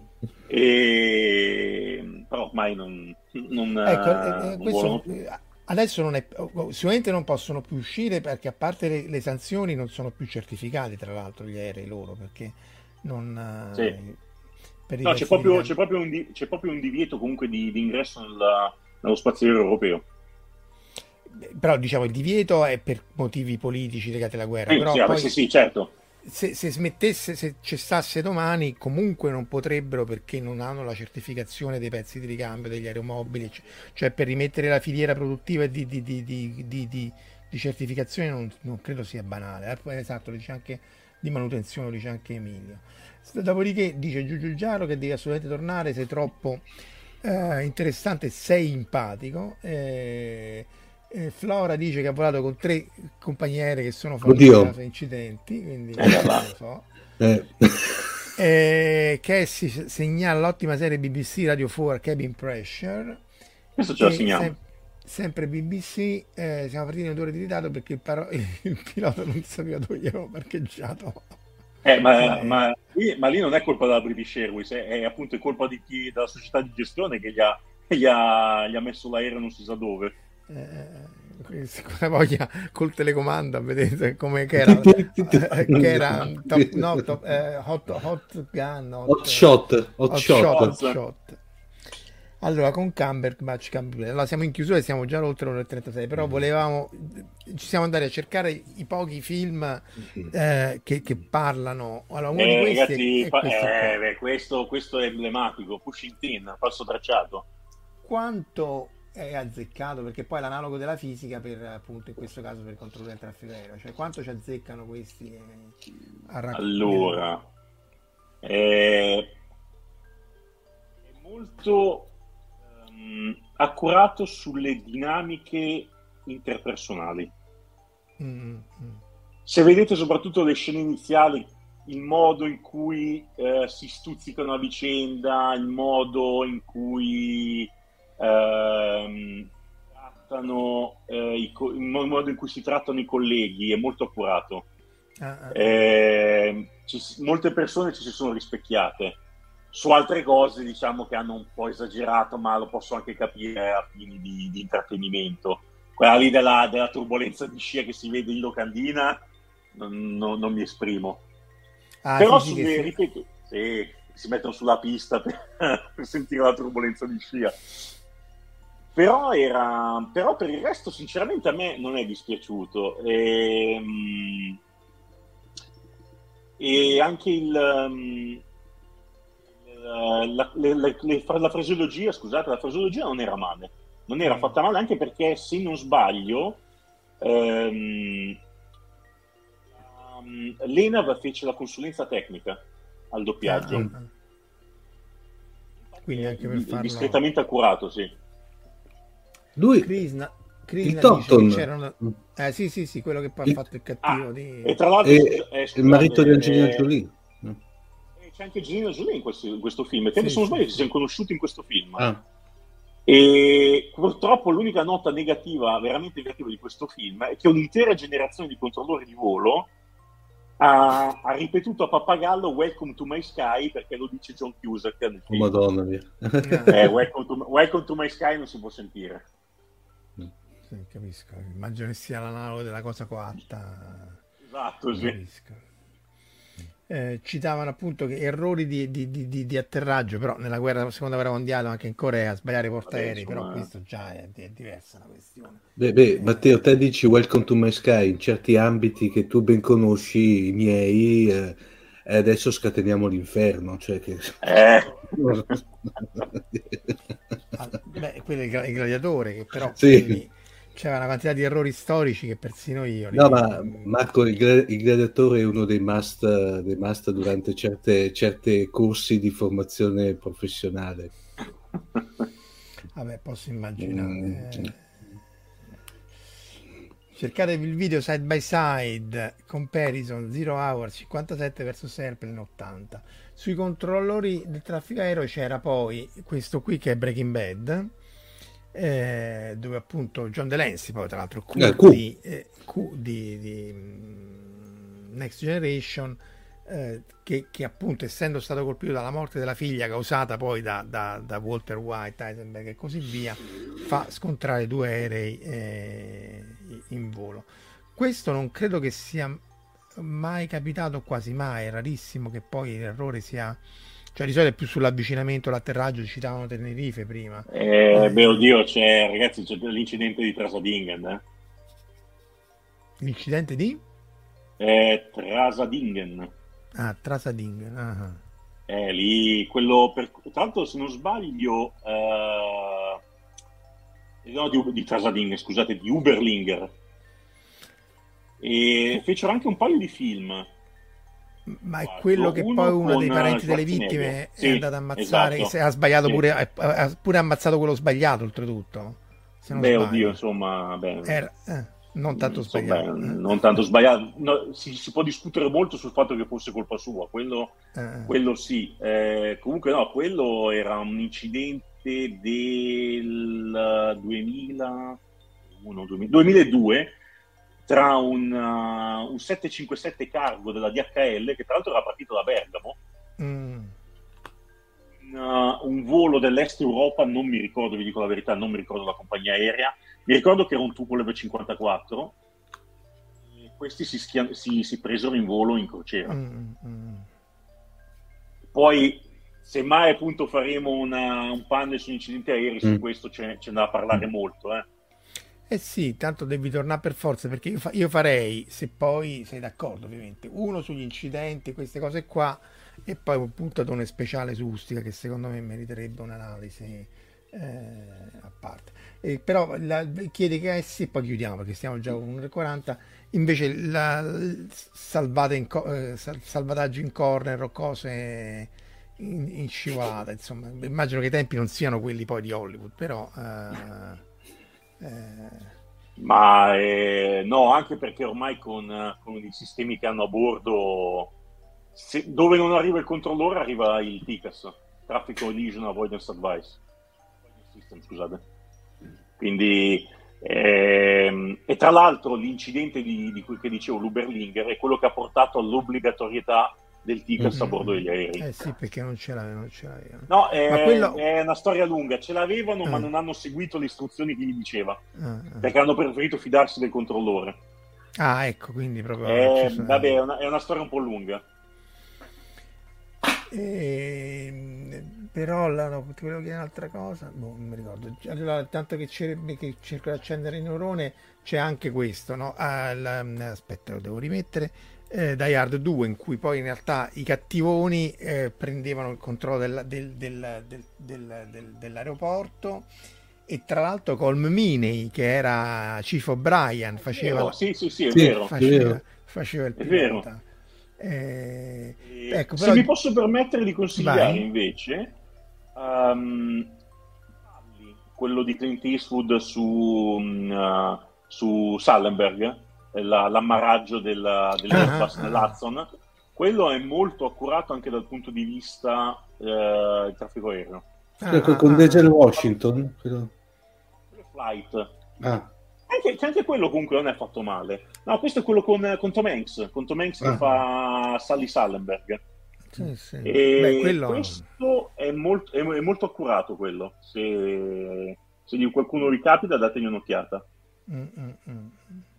Sì, io non l'ho mai visto perché ho detto, vabbè, eh, cioè, la so, la storia sta a terra, però se dici che descrive bene la parte del traffico aereo è interessante. Anche, anche da quel poco che ne so io, anche comunque anche la, la parte, eh, diciamo, del, um, da parte dell'equipaggio di volo è fatta molto bene anche quella. Mm. Sì, perché anche lì eh, mai accurato come la fine di Operation Final. Questo eh, niente, sta, è una cosa vostra. Eh, perché... perché per me fuori. Eh, eh, chiede Giugiu Giarlo la cosa più buffa che ti è capitata. Buffa. Eh, ogni tanto, una volta alla Ryanair è partito una comunicazione, diciamo, rimanere tra due piloti è andato in frequenza a beneficio di tutti. E... Tipo ti ho sempre amato Blues Brothers, una cosa del genere. Mm. No, diciamo che erano dei commenti molto generosi su, una, su un assistente di volo ah. che ha scatenato reazioni. Oh, faccia conoscere anche a noi, ragazzi. e lì è come, come quando fai reply all alla mail invece di fare reply. sì, queste cose. The Terminal, dice Borisat, sì, anche lì un po' la parte della, dell'aeroporto, della, della, burocrazia, eccetera. No, eccetera. Sì, sui, come gli aeroportuali, sì, non è, non è fatta male anche quello. Jack O'Lantern cita questo episodio di un aereo che chiede di fare go around, cioè di... Eh, lo so, lo so. Perché c'era un codice marrone, ossia non poteva atterrare con qualcuno in bagno. Eh, da noi si chiama emergenza. Succede? Cioè te lo te la dichiarano, dice guarda... Eh, a me una volta hanno, dichi- hanno dichiarato di eh, devo riatterrare perché devo andare in bagno. Il pilota deve andare al bagno? Sì, sì. Ah, perché sono aerei piccoli, sono aerei piccoli sì, che non hanno la... Devo andare in bagno devo riatterrare. Eh, anche perché oh, quando scappa, scappa, non è, non è Eh. che effettivamente Cesna. Ragazzi, siamo un'ora e tre quarti. Tanto qua, Matteo, tu oramai sei cascato anche tu nelle eh, trappola Spire. del- del- delle spire del Fantascientificast. Eh, appunto, devi assolutamente tornare perché è stato veramente interessantissimo. Come al solito, sono costretto da contratto a dire like, share e subscribe al canale YouTube e ovviamente al podcast di Omar che facciamo rivedere al volo. Grazie a tutti, grazie appunto a chi ci sente offline e sul podcast di Omar. Se volete unirvi a noi sul canale eh, di Fantascientificast, questo è il link. Che altro dire? Buon fine settimana e non si dovrebbero dare riferimenti temporali, ma insomma anche buon primo maggio che è la, che è- da- qui è Golden Week, cioè qui in Giappone la settimana prossima vanno No. tutti in giro, che è motivo per starsene a casa. Grazie ancora e alla prossima. Ciao. Ciao. Avete ascoltato Fantascientificast, podcast di fantascienza e cronache dalla galassia. Da un'idea di Paolo Bianchi e Omar Serafini con il contributo cibernetico del Cylon Prof Massimo De Santo. Potete seguirci ed interagire con noi sul nostro sito fantascientificast.com sul profilo Instagram Fantascientificast, sul canale Telegram Fantascientificast e sulla nostra community Telegram t.me slash fsc community. Se siete particolarmente timidi potete utilizzare la vecchia, cara e affidabile posta elettronica scrivendoci all'indirizzo redazione chiocciolafantascientificast.com Tutte le puntate sono disponibili sul nostro sito e su tutti i principali servizi di streaming on demand.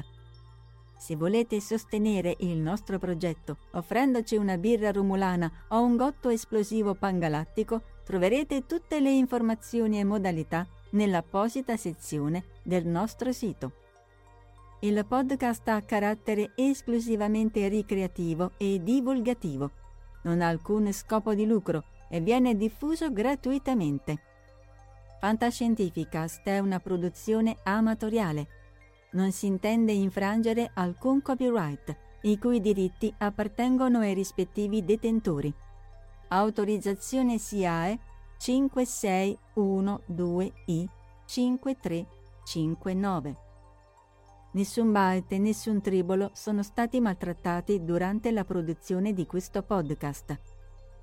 Val 9000 e l'equipaggio di Fantascientificast vi augurano lunga vita e prosperità e vi danno appuntamento al prossimo episodio lungo la rotta di Kessel.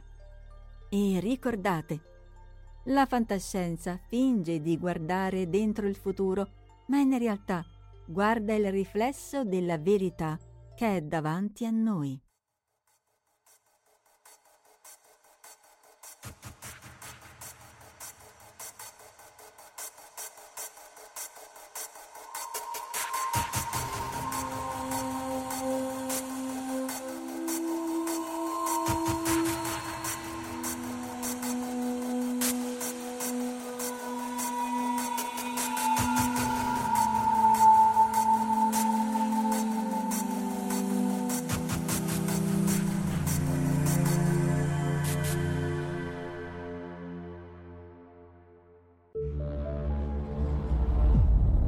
Fantascientificast, podcast di fantascienza e cronache dalla galassia.